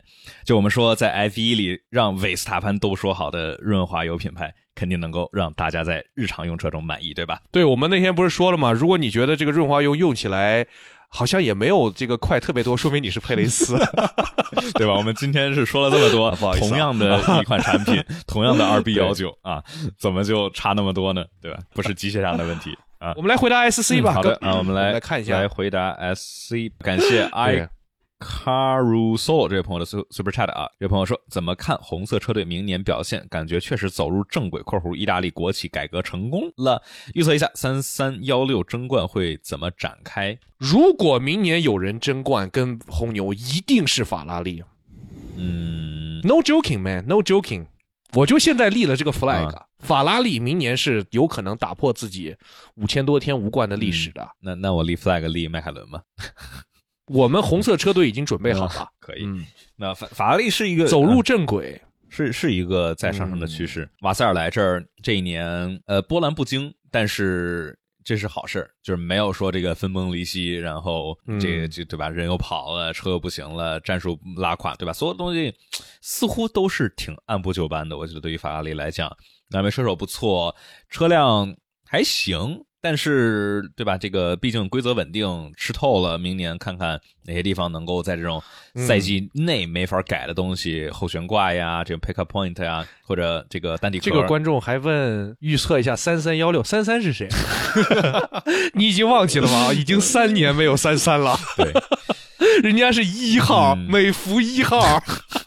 哎，真的哎，这个的话，美孚确实是一个很好的，对吧？就是说，这是就是撒潘的书，其实也没有问题。对啊，是啊。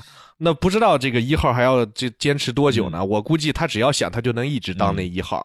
所以说，并没有3316争冠这种事儿，只有116争冠这种事儿啊。116啊，这个距离117只差1。啊，对，如果这俩争冠呢，我觉得如果车辆性能完全一样，可能在稳定性上面，我觉得勒克莱尔可能要小输维斯塔潘一点，就是在这种抗压性能上，这个主要是维斯塔潘这个练过了，21年这已经是完全能有多少压力全都压在他身上了，作为争第一个世界冠军。你说。确实哈，规则上面不是说这个车手几年没有用的号就可以被别人用了。一号是那什么的，是保留的。你要车手用1号的话，你自己原来的号是保留的。还好是保留，要不然被消号了。就是跟这个我手机号就之前被消过，太久没用过。对，不过说到这个号就提一个特别好玩的，就是这个116和117之间还差了个维斯塔潘。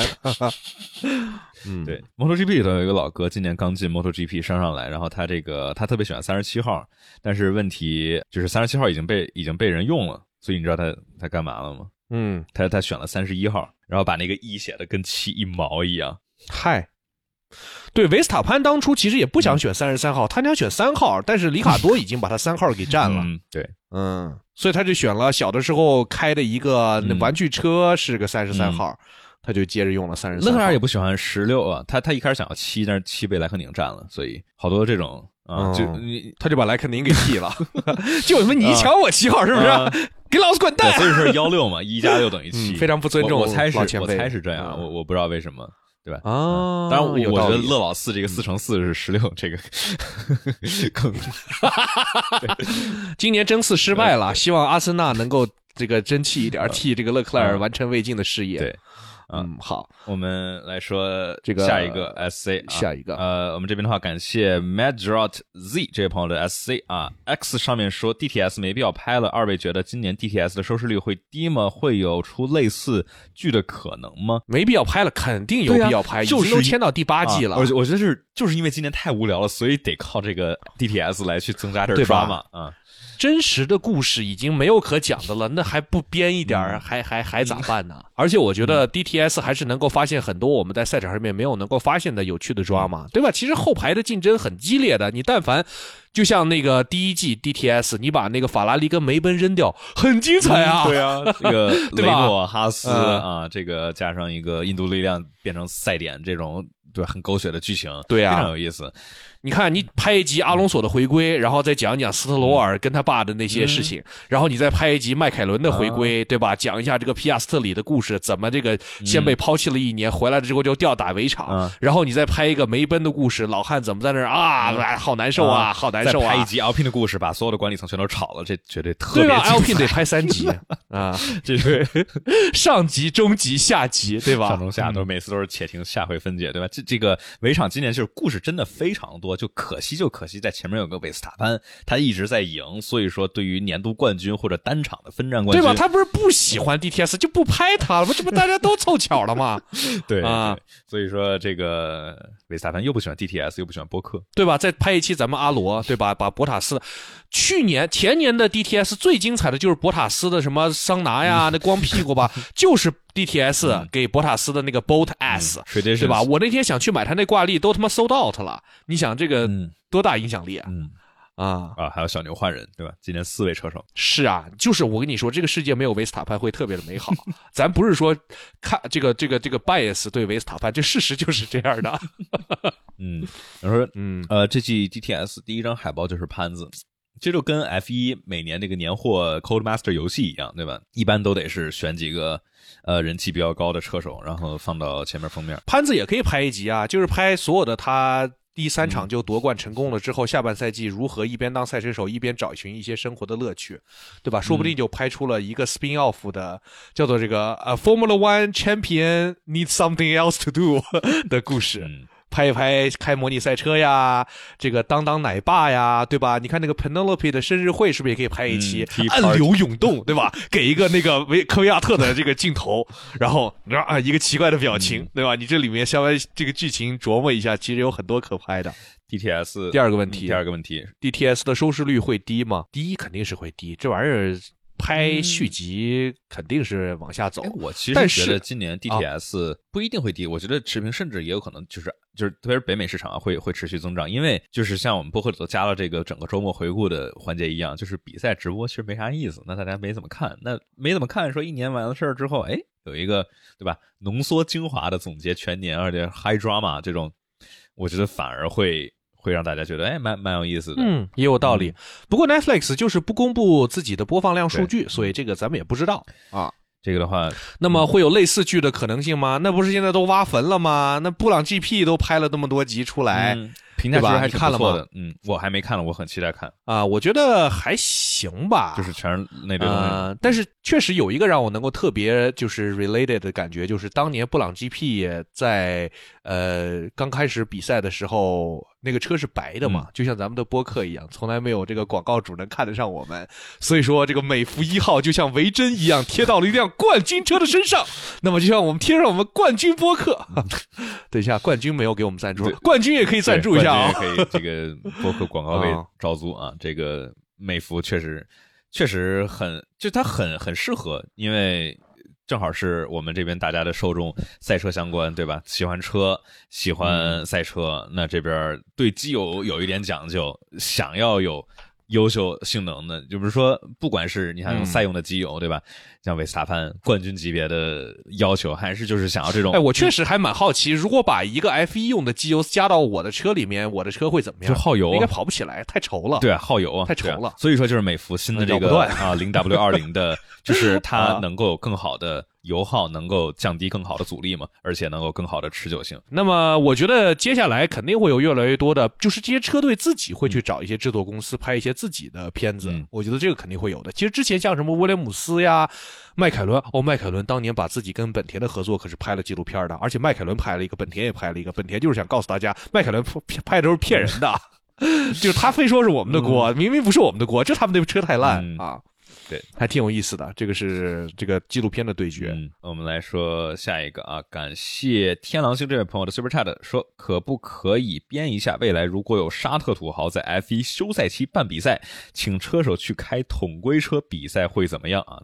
那又是到了我们大家喜闻乐见的有道理，我觉得他们应该把那个 Race of Champions 给买了，是吧？对，这是一个很大的，而且很火的一个 IP， 就是各项赛事里头的车手来，一块儿来，你看前两天那个 Honda Thanks Day 那帮人，就那个四位车手，什么里卡多呀、角田啊、维斯塔潘去开卡丁车，多有意思！佩雷兹啊，还有一帮，还有摩托车手，对，他们所有本田的，然后就是马奎兹、米尔，然后他们 Rallycross 的这个本田的车手就是都来了，贼好玩。当时那个什么，他们。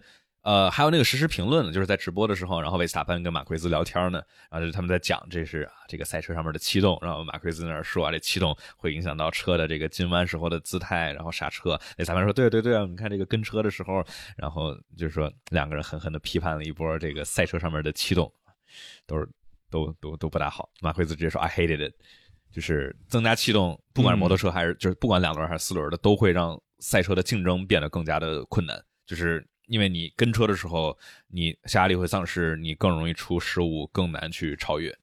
这就是我们说2026年的规则嘛。Ricardo is terrorist。对，这个是佩雷斯非常的不爽啊，自己直接被卡丁车的时候被里卡多给鱼雷了。里卡多干得好，对吧？这才是娱乐赛车的重要组成部分啊。是的，就跟那次那个电竞比赛的时候，对吧？维斯塔潘去不开，然后诺里斯突然进来了，然后就。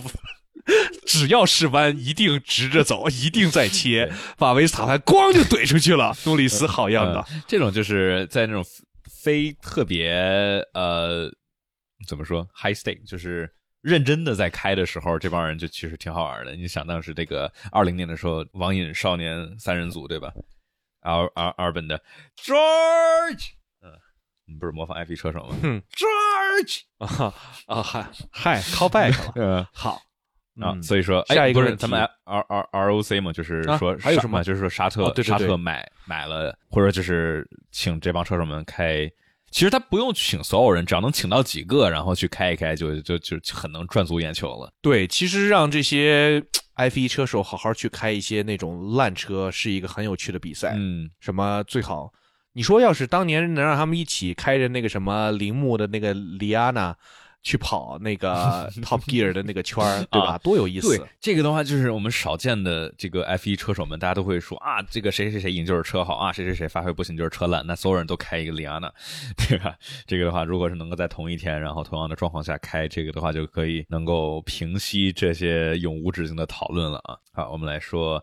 下一个，感谢 www.driverjkl 说，拯救阿罗的方法可能是把索契搞回来吧。By the way， 两位东修做播客吗？我开头是不是说我们今年最后一期，但其实还有一期和这个孤岛车谈。哎呦，那我估计以罗老师的那个效率，可能得明年才能发得出来了吧？我想我们不是这周末录吗？这周日不知道他。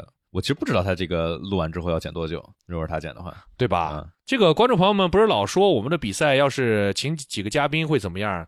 这个你们马上就会知道的，就是当一个播客四个人录的时候还挺不一样的吧？我们就这么说吧，就嘴上就跟贴了封条一样，根本张不开嘴，没机会说话。对，而且对，特别还有一个就是这个线上的这个关系，就是线下我觉得其实三四个人聊也行，线上的话容易，你看我们两个人有的时候就会出现这个同时说话因为有一点的延迟，对，忘了看他的嘴在不在张，我就忘了，哎，对吧？我现在对，所以就是线上就是就会有这个问题，就两个人会同时说话，然后同时停，这个确实很难去停下来。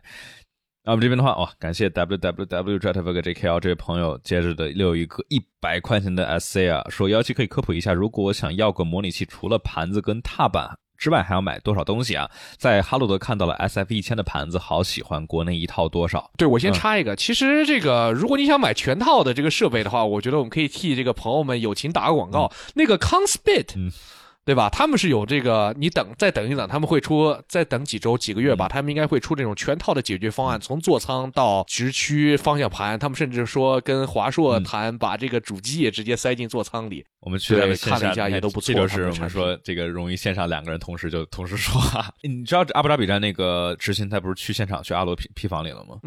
我看到了，我在那个 TED Notebook 里面看到他跟那个 TechRabbit 的尴尬互动。对，然后他这个就是说啊，你这位朋友看到的 SF1000 是托马斯特那个版本，托马斯特赞助过2期节目，但是实话实说，这 SF1000 那款盘子做的确实很一般，这个用料啊，包括手感啊什么之类的，就是意大利品质。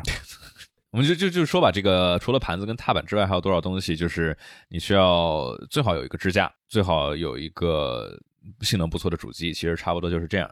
更重要的是你得有个地儿啊，你得有个地儿放这些东西。理想状况下就是所有的东西都在那儿放好的，最理想情况下就是单独的一套主机，有一套方向盘就摆那儿了，你都调好了。哎，我突然想到，你说理想，你说有没有机会让这些车企在自己的车里面增加模拟器的这个功能呢？这会不会是一个很有趣的产品的卖点？各位观众朋友们，如果有一辆车你买了之后，可以在那个车里面用这个车的方向盘跟踏板，在停车的时候跑模拟赛车，是不是很有意思？特斯拉可以拿那方向盘玩游戏，但是对，但那游戏也不够模拟嘛。理论上没有什么东西是来去限制它，特别是我记得是哪个了？是雷克萨斯吧？做了那个纯电传的转向，就是它那是可变转向比的，所以说就是它的方向盘其实和转向。前面的那个转向杆是没有任何连接的，它的所有的路感全都是靠反馈马达。这个 Cybertruck 也是啊，对啊，所以说它的所有的硬件其实都在这儿，而且那个刹车脚感和油门，你只要能够把它做的这个分离，其实蛮有意思。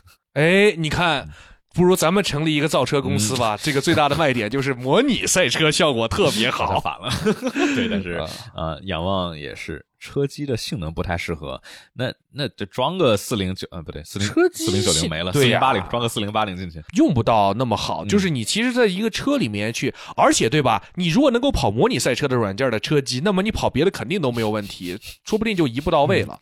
哎，我觉得这是一个特别好的这个 idea。如果各位观众朋友们，这个听众朋友们里面有这个汽车工程师，可以给老板 pitch 一下，看会不会被骂。对啊，被骂的话就不要说是我们提的了啊。所以说这个有人说这个方式就是一个客户就是韦斯塔潘，对，那个屏幕可能会是个问题，你得侧着脑袋看。VR 啊 ，VR， 对吧？这样的话，一下就你在车里面配个 VR， 然后你戴着你的 VR 眼镜，开你的方向盘，踩你的踏板，这不就解决了吗？这一套多么优秀的模拟赛车体验！你可以在一个就是家用，你看大家现在很多的人就是人到中年没有办法，必须要为这些家庭做牺牲，只能去买 SUV 买理想了。但是你可以在虚拟的世界里面依然追逐自己的赛车梦想啊！这样的话，这个。在车里的话，你反正已经有方向盘，已经有这个座椅，已经有踏板了，对吧？不需要在家里占更多的空间。对，空悬还可以模拟那个震动。这样的话还不会被骂说家里占地儿啊。商业奇才啊，商业奇才。对啊，我家里面的模拟器，我就老想着把它扔了，换个按摩椅。刚刚这一箭双雕，对，所以说感谢 www.jetfog.jkl 这个一个问题让我们想到了，让村长灵光乍现啊，所以说你要想让我给你再推荐具体的东西，可以私信我，然后我可以给你再发，毕竟100块钱的 SC 对吧？对，好，我们来说下一个啊，感谢 CCCP19931203 这位朋友 SC 啊，说老斯图罗尔卖车队那那个消息靠谱吗？吉利有机会吗？他卖了一个 minority stake 对吧？我最近看了好多那种 fake news 在说啊，这个斯特罗尔要卖马丁了，吉利是最大的股东。我已经说过无数次了，车队跟车企是两个实体，吉利买的是车企，不是车队。车队最近刚卖给一个美国投资人，然后估值是12亿美元，他最近卖了一些 minority share， 大概 25% 还是多少。所以卖车队这个消息靠谱，他确实卖了啊，但是卖了一小部分。所以说吉利有没有机会？不过说到这个吉利，这个叫什么？他们到时候 CEC 就是明泰和那个丰田明年要做国内新的统规赛，还蛮有意思的。就是 GR 的赛事，还是 CEC 吗？就是它单独的一个赛事，有点类似于那个今年的那个领克汽车挑战赛。哦，但就是明年领克应该不跑了。哦，当电赛了是吗？就是今年领克挑战赛不就是类似于 CEC 的电赛吗？就它的钱。啊，领克现在确实挺尴尬的。对，这个主要是和极客的这个。对，极客这周原本要在那个美股上市的，结果临时又撤下来了。我估计哈，从我听到的消息来说，主要的问题还是极客当时在一级市场融资的时候价格太高了，他们会担心如果这个上市了之后在二级市场的话会出现价格倒挂，股东会不满意。他最后一轮融资我记得估值是90亿美元，这个对于一个造车的企业来说是非常之高的，因为其实造车这个生意并不是很受资本市场的喜欢，长期以来造车的公司的 PES 都是1倍，就属于比如说奔驰宝马每年的销售额都是1000多亿欧元，但他们的市值长期可能只有700-800亿欧元，所以它不是一个特别好的生意。那之前呢赶上了新势力这一波的这个资本狂热，但是呢在国外的市场尤其是在美国对于电动车的这个 hype 吧，属于最近啊，这个事情其实我们也可以聊一下。就是在美国现在电动车被极度的政治化，就是现在共和党只要哎呀抓着这帮造电车的，你们这些民主党对吧，所以说搞得那些喜欢电动车的共和党都不敢买了，就是说这个东西就开了你就是个民主党啊，你就是白左，就有点类似于这个日系车就不怎么样对吧？但确实我之前看在美国现在很多这种电车的这个 dealer 就是经销商会积压库存，积压的还是蛮明显的，就是特别是跟去年和前年的来去对比，这个数据它转手的速度啊，然后包括各方面流动，尽管是应该是前段时间吧，他们美国刚刚统一了他们那个充电的标准，CCX 还是哪个来着，反正统一用特斯拉那个了嘛，就是这跟咱国内不太一样。对，而且很多的中国的这个听众们可能不太能够理解的事情是，电动车在美国现在是太贵了，他们买不起。电动车的平均价格要6万美元，燃油车只有4万多。你想那个是一个你花3万多就可以买个 F150 的地方，让你花6万美元，你也就能买 Tesla Model 3。对吧？就不像是咱国内能够这么便宜，就是而且有这么多的选择，就你可以选特斯拉，就是海外的这些都能选，而且有这么多优秀的国产的品牌。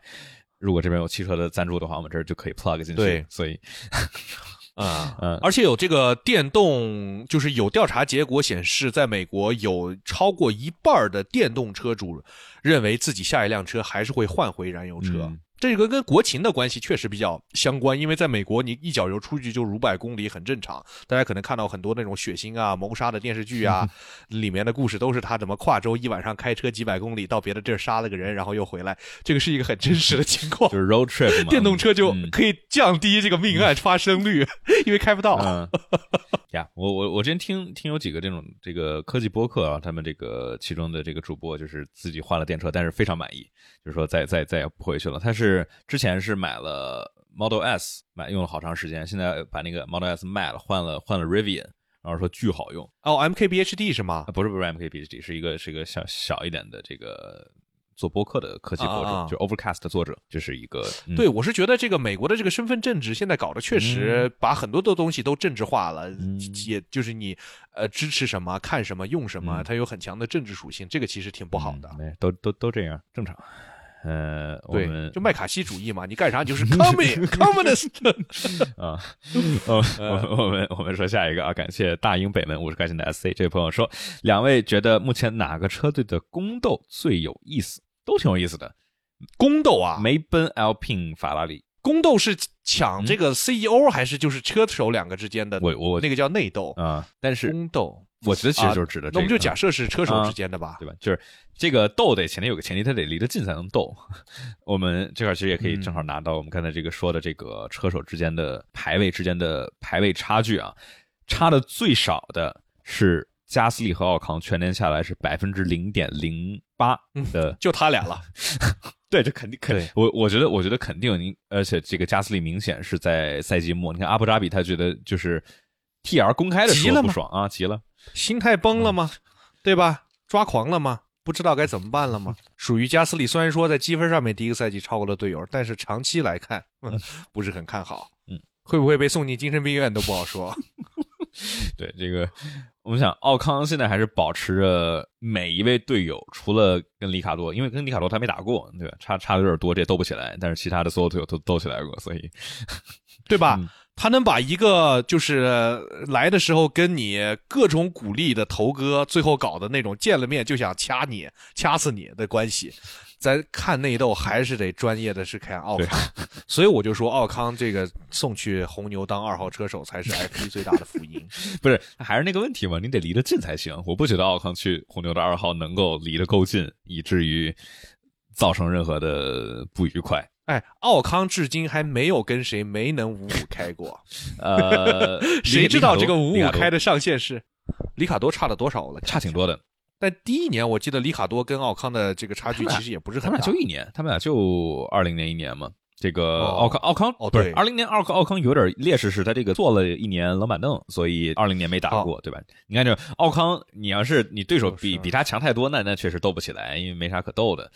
我说奥康是和塞恩斯做队友，我觉得这俩水平确实是差不太多，可能塞恩斯要稍微强一点。这俩而且都属于脑子比较活泛的。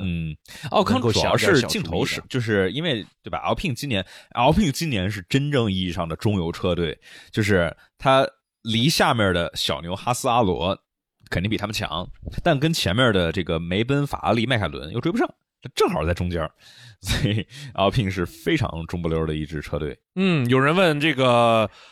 Alpine 的领队啊，大家我都知道啊，大家肯定都非常期待这么比老师能够这个空降 Alpine 来，对吧？讲这个我就在听奥康把他们比诺托都斗走了，我看比诺托应该斗不过奥康，奥康这会儿车手兼领队，我跟你说，对吧？这但是呢，比诺托的花园假期也是终于结束，所以我觉得目前看起来，比诺托能够去的最好的车队就是 Alpine。对，因为其他车队其实该有的人都有了，而且只有 Alpine 是需要这个把这车再造的好一点的，尤其是引擎造的好一点。但引擎现在没办法，现在引擎也都冻结了，也不好怎么去改了。我们现在据说啊，那咱们比老师还有很强的这种冻结了哈啊那怎么突然快了呢？那我还是能够让它松动松动的。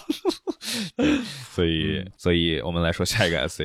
咱们的车上跟 F1 还有一样的东西是啥呀？车手好像没了哈，就人嘛。啊，车手，对，我跟维萨潘，对，我跟维萨潘，我们都是血肉之躯。好，我们下一个问题。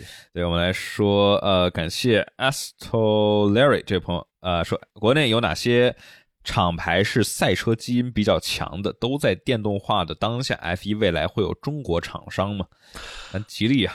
引爆啊！咱们吉利不是说了很多了吗？我觉得那个，你看那个这个教主的引爆跑纽北的视频了，我看了。哎，可惜，我觉得还是挺好的。我觉得这个营销非常的完美，就是可惜这回 CEC 没采访到教主他那个车炸了。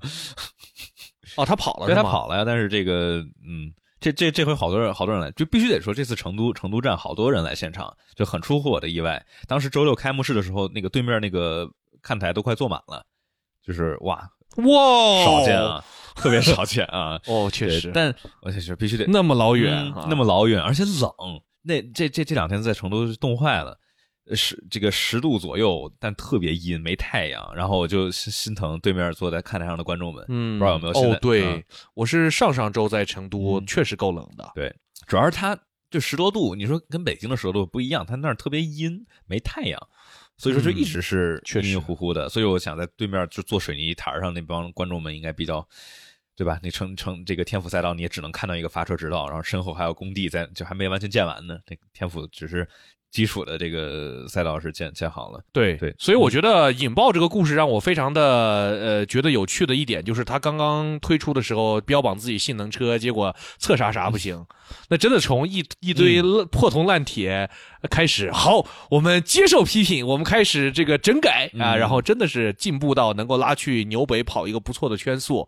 我觉得这个态度是值得我们学习跟肯定的，是值得看见机车小亨了啊。这朋友是这个专门拼，之前我看过他几个他视频很有意思，就是拼这个各种乐高的车模，他就有一期那个梅奔 MG1 的，然后说这非常非常顺滑，就变成了从车模，然后变成了这个 F1 的和这个梅奔的混合动力的一个视频啊。对，所以说，对，我觉得确实是这个能够，就毕竟你在赛道上面就是圈速是王嘛，你再怎么吹我们这个车辆有什么什么科技，什么什么科技，什么玩意儿，你就是骡子是马，拉赛道上面来溜溜，圈速能说明问题。希望之后有更多的厂商继续效仿这方面，我觉得可以卷一卷。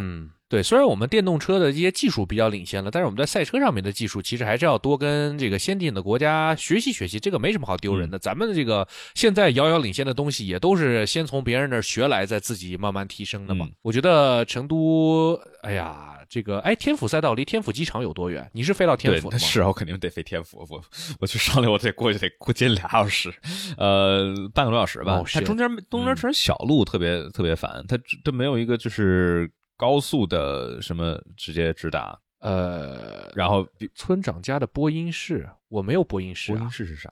录法拉利命名那个视频里面的播音室啊，你的卧室，那个是我的卧室，当时贴了好多的那个隔音棉，后来发现，自从用了117送给我的这个话筒了之后，就不需要这个隔音了，它的收音完全不会收到回音，确实不错。对啊，就是跟大家说嘛，150块钱买的麦克风。如果你的使用技巧对的话，能够带来非常优秀的品质和音质。这是150，对啊对啊，这我们俩我才150啊，二手买的呀，这是人家这个录音室里退下来的麦克风，二手的，他被多少的口水玷污过？我洗过，你就把这样的产品给我用，我消毒清洁过。我这个也是啊，上链接啊，这是铁三角的 ATX AT2005吧。对， 2005USB， 对，这是一个2005年的话筒啊，看着它用的是 microUSB， 是可能确实是2005年的产品。这个是 miniUSB 啊，这个叫 miniUSB， 对，这个叫 miniUSB。 对，这个的话它很好的一点是在于它这个是 XLR 跟 USB 双模的啊，所以说就是你都可以用，所以说播音室就在村长的面前2米。我们先来说感谢 K 荣八这朋友的100块钱的 SC 啊，说感谢哥俩1年带给观众和听众的欢乐，祝节目越办越好，赞助越来越多，愿文化昌盛，人能祥和。哇，好有文化，说的好有道理，确实跟我们所期待的内容完全一致。我们也希望这个文化能越来越昌盛，人也能祥和一点，别老整天撕来撕去骂来骂去的。对，这个尽管说撕来撕去能够有更多的这个流量，但是我觉得还是希望能够对尽我们的微薄的一点努力啊，这个看看历史的进程上面能不能够让大家这个社区虽然不大，但是能够更加的和谐。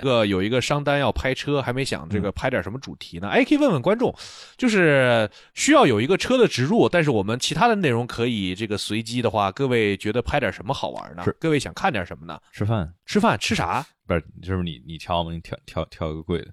你说我吃饭会有人看吗？我就担心人家这个商单给我投过来，结果那个播放量只有我平时的。不是，我是说就是这个大家不是说想看我们探店吗？露营、豆汁儿，我操，这几个关键词放到一起还挺恶心的。跑到大老远300公里驱车，搁这煮了一锅豆汁儿，然后把当地警察都招来了。你这生物袭击！那个啥呀？那个滑雪去。开去崇礼，有道理。我思考一下，正好117是一个专业的滑雪教练，对吧？我考虑一下，这个确实是一个可做的。看看，对。但是我的这个滑雪技巧呢，其实挺强的。不需要你教我。好，不需要我教啊。所以，对，也真的是很感谢这位朋友，也是我们在这儿。作为这个 F1 相关节目的全年的最后，其实我觉得也是。感谢所有的观众这一整年的陪伴啊，这个感谢大家的支持，我觉得还是很好的。就虽然说国内没，我感觉这时候该难忘今宵了。昨天是还是前天？难忘。哎，我们最后把这个节目可以加一个难忘今宵作为扣子，我觉得也是对。其实是昨天还是前天，当时有人在评论下面说这个说，哎，咱不得播一个难忘今宵，确实差不多是一个不错的 closing。这边的话，感谢 QPWOEIRUTY54 这位朋友的 SCI 说 ，Top Gear 的完结是否意味着一种商业模式杠节目结构的消亡？这个还是确实在车圈里头算是一个，我觉得有一定道理。你让观众坐在电视机前看一个45分钟的电视节目的难度是越来越大越来越大越来越大的，但是我认为人们对于赛车对于车的兴趣是没有消亡的，所以我认为现在是一个 transition period，这个我们会有更好的形式的汽车节目出现的。对，这个的话就是随着科技的进步，不同的媒介，你看最开始的话传播靠口述，再到之后靠书籍，到这个留声机影像，到现在的话短视频的兴起，那大家的这种人类的注意力的模式也会跟着修改。那所以说这些就是核心的内容都是车赛车，但是实际它这个媒介会日新月异来去跟着随着时代的变化来去改变。在现在这个时代，传统电视节目只有一种还没有受到新媒体的影响，就是体育。人们现在只会因为体育比赛在电视机面前坐一个小时，所以现在只有体育能够卖出很高的广告商业价格，所以我们要珍惜 F1， 不要老骂他，不要跟维斯塔潘一样吃着这个砸着锅。对，是不对的。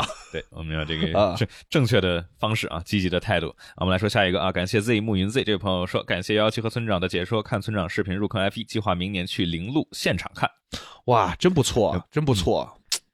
现场就是但愿这个明年不要再赶上台风啊，不要明年又在日本站维斯塔潘就加冕年度冠军了。嗯，期待一些竞争吧，咱们这个要求也不多，对，就但凡有一点竞争其实就行。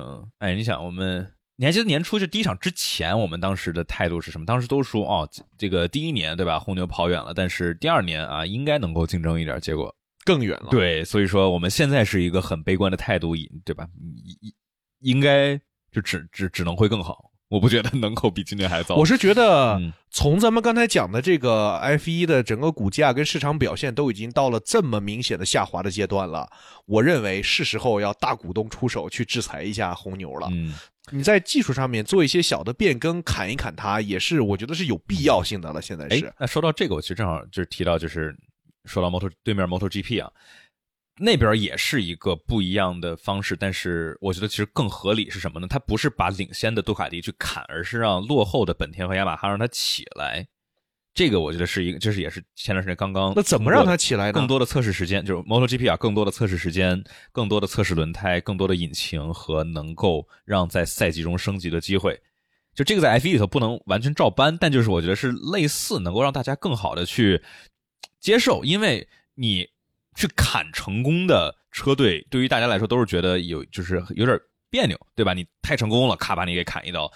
不管是之前的法拉利2004被砍，还是梅奔20年（被砍啊，然后还是这个红牛当时这种各种去针对他的这个吹blown diffuser 砍，对吧？是让后面的车队起来，是让大家更好去接受一点。MotoGP 这边必须也得说，杜卡迪是很有道理，很（就是杜卡迪非常的宽宏大量，是必须得杜卡迪同意才能够去给予下面那些落后的厂商让他们起来。不过也正是因为之前杜卡迪作为落后的厂商，是日本的这些厂商，他们说，哎，那我们把什么杜卡迪这些欧洲厂商让他们能够追赶上来，来去公开他们的这些去用统一的 ECU， 是能够让整个赛事更好看。所以说他们同意，现在杜卡迪也是这样，就是说，哎，我们如果能让日本厂商更有竞争力的话，能够让整个 MotoGP 更好看。所以说，哎，签署了这个协议，不知道 F1 能不能够有这个觉悟？那得重新签协和协议了。对啊，这个东西我觉得在 F1 的推行的难度肯定会更大一点。但你这个理念我是很支持的。对，但是给他们更多的测试时机，那威廉姆斯都 120% 了，他就没见着快几秒啊。对，就所以说嘛，就是不像 MotoGP 那样，因为 MotoGP 它这个卡的特别死，它其中一个点就是那个就是你的正式车手在季中的时候是没有办法测这个 GP 的车的，没法做测试。而他们就是现在的就是让步的车，就是下面落后的车队是能够让他们的正式车手在季中有很多测试的机会，能够带来升级的机会，就能够快速迭代和研发。F1 怎么搞？这个就是，哎，就还是钱嘛。哎呀，你说要是碰到哈斯这样的，你给他无数次升级的机会，对啊，他最后也没搞明白到底哪个快呀。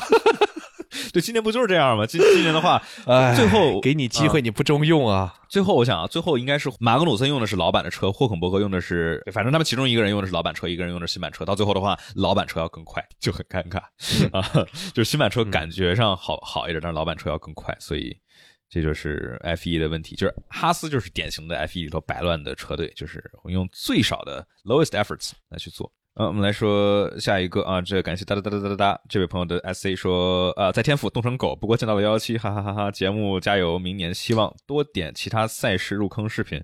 OK， 我感谢这位朋友的支持，我努力。这个的话，这不是看看，这个是我一定想做，这 MotoGP 就 F1 粉丝的角度 ，MotoGP 入坑。这个的话，这次一块儿这个在 CEC 的严坤老师说，哎呀，你什么时候做啊？我也想看，这个确实，我到时候想一想怎么来去做一下这个方面的入坑。这个大家去这个给我们看点有竞争的比赛吧。哇塞，明年 MotoGP 一定好看，太有意思了。那我们来说下一个，感谢插科打诨尖叫鸡这位朋友的 SC， 村长提起痛风还没超过2个小时就又惦记吃饭了。哦，医生说了，其实痛风啊跟这个吃什么的关系是很小的。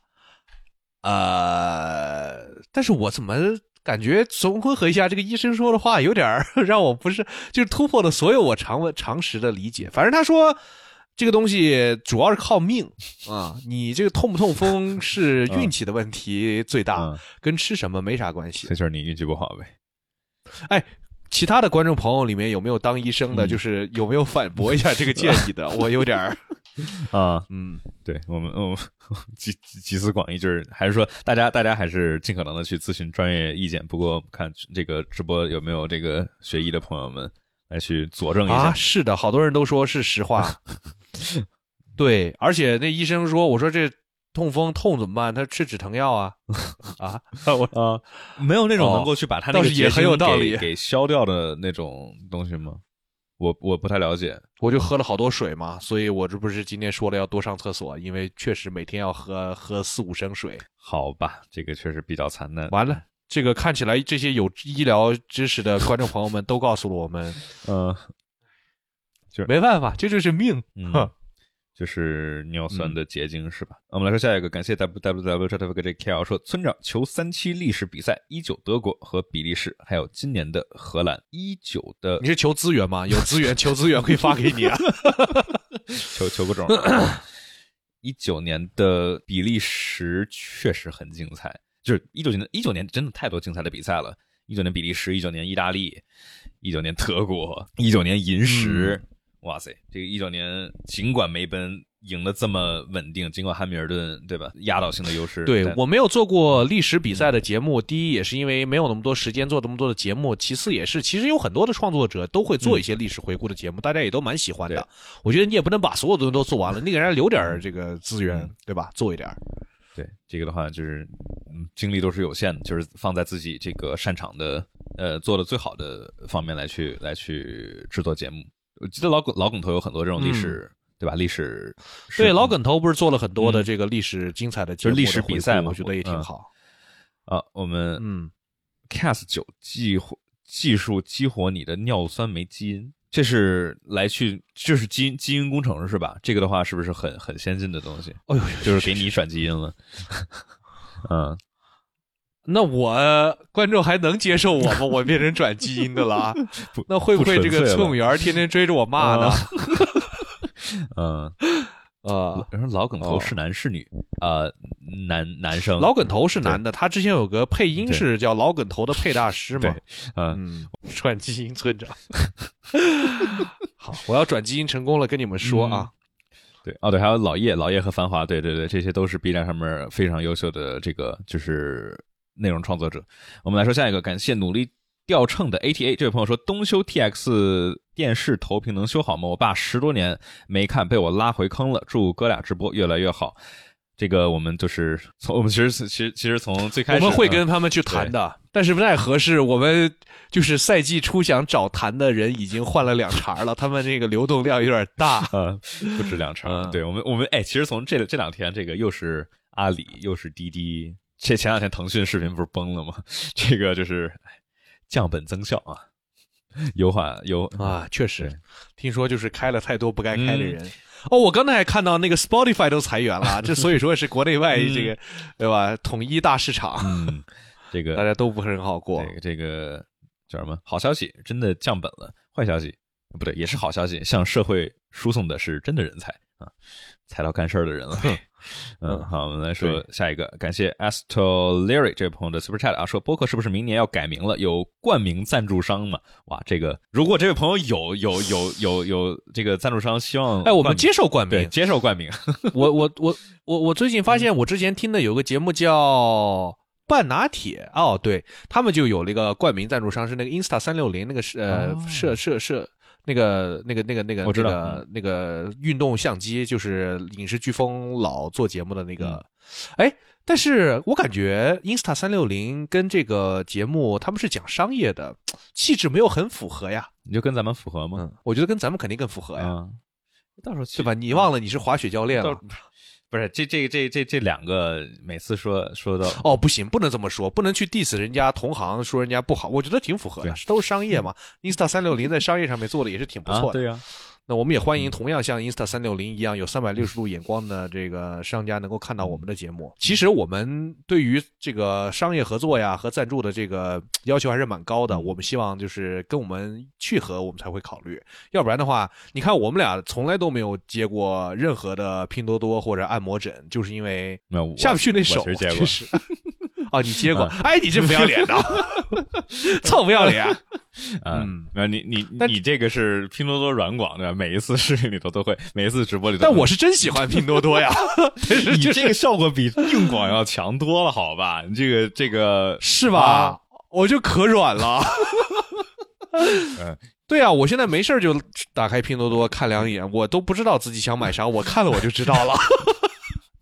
就说明这个算法推荐机只要折扣够高，没有不值得买的东西。哎，你电脑啊，就不换了，不换了。这不是觉得还是没有这个必要。OK， 好，我们来说下一个啊，感谢 Leclerc 啊，这个梗好久没听了啊，感谢二位一年的陪伴啊，想问一下，12赛季和21赛季可否称为十分赛季？绝对的，我觉得这两个是。最顶级的赛季，我觉得只要能够 F1 的意义就在于要争冠争到最后一场，只要争冠争到最后一场就是十分赛季，也不一定。你看14年没多好看，反驳啊，好吧也行。14年是对吧？ 14年是强行争到最后一场，因为最后一场阿布扎比 double points 就来强行让罗斯伯格有翻盘的可能，所以这个的话就是我觉得好看的赛季还是有很多很多类型嘛。我们刚才不是也说嘛，就19年的赛季也能挺好看，尽管争冠老汉也是在美国站加冕的六冠嘛，但是十分赛季我觉得必须得到最后一场，这是一个基础要求。对，不到最后一场。村长认为梅奔下年如何？我觉得明年梅奔不行，跟今年一个水平，这一旦拉了就回不去了，一步错步步错。哎，你有这个拉了之后回去的例子吗？我觉得梅奔现在还在下降势头，像咱们法拉利跟迈凯伦已经属于重新崛起的路上了。主要是迈凯伦18年和法拉利20年这都触底了，你不大可能比那再惨了。有人说红牛啊，对，红牛确实是，但红牛是过了7年，梅奔过7年，28年啊，可以等着老汉跟潘子争八冠。那天不是谁说的？潘子要再赢4年，老汉还不退役，两个人一起争八冠，那得是多么史诗级别的赛季！到时候老汉还能有什么样的这个实力呢？就不知道了。这边的话，感谢 Verse33 啊，这位朋友说。如果奥地利红牛，你看这就是不够觉悟。如果奥地利 Red Bull 成为我们的冠名商，明年又是已经带入赞助商身份了。哎呀，好奇你们怎么说？那除了吹奥地利 Red Bull 还有什么更多的可以做的不用吹啊，实话实说呀，我们就把比赛就是实况说一遍，这就是最好的为奥地利 Red Bull 的宣传啊。人家就是有这硬实力。你要说梅奔赞助我，我可能还不太好说，不是就梅奔赞助的话，你得想着法子的，对吧？说哎，瞧咱这个老汉跟拉塞尔，对吧？两个人道歉，那都是非常及时，那都是最礼貌的。对，你得想，对对，我们说什么呢？就说哎呀，这个两个车手。他这个新老搭配是一种非常我编不出来，梅奔这个确实难接、新老搭配干活不累，对吧？老汉未来2年会跳槽吗？我觉得不会，没地儿。这个一派胡言，人家上周已经怒斥过你们这些谣言的传播者了，怎么还在这儿？咱今天是不是差不多到这儿了？哦呦，都11:10了，这坚持了3个小时零10分钟，不错。那是村长只 box 了一回，也算是炸了成，那今天的话我们差不多就到这儿，也是感谢大家各位观众朋友们全年的支持。我们今年的话看情况有可能在我们真的录满了每一场比赛，我觉得也挺不容易。对啊，就看情况，今年还有可能有一期这个跟孤岛车坛的联动，但是什么时候上不一定啊，这个时效性，反正这是讨论未来的新闻。身处德国的罗老师那边这个工作的工作压力节奏跟效率了成对，今天的话所以我们就有缘再见吧。有缘再见啊，今年的话算是圆满完结撒花，感谢大家全年的支持，我们下期再见啊。好，我们下期见，难忘今宵，难忘今宵，难忘今宵，难忘今宵，放起来喽。好的。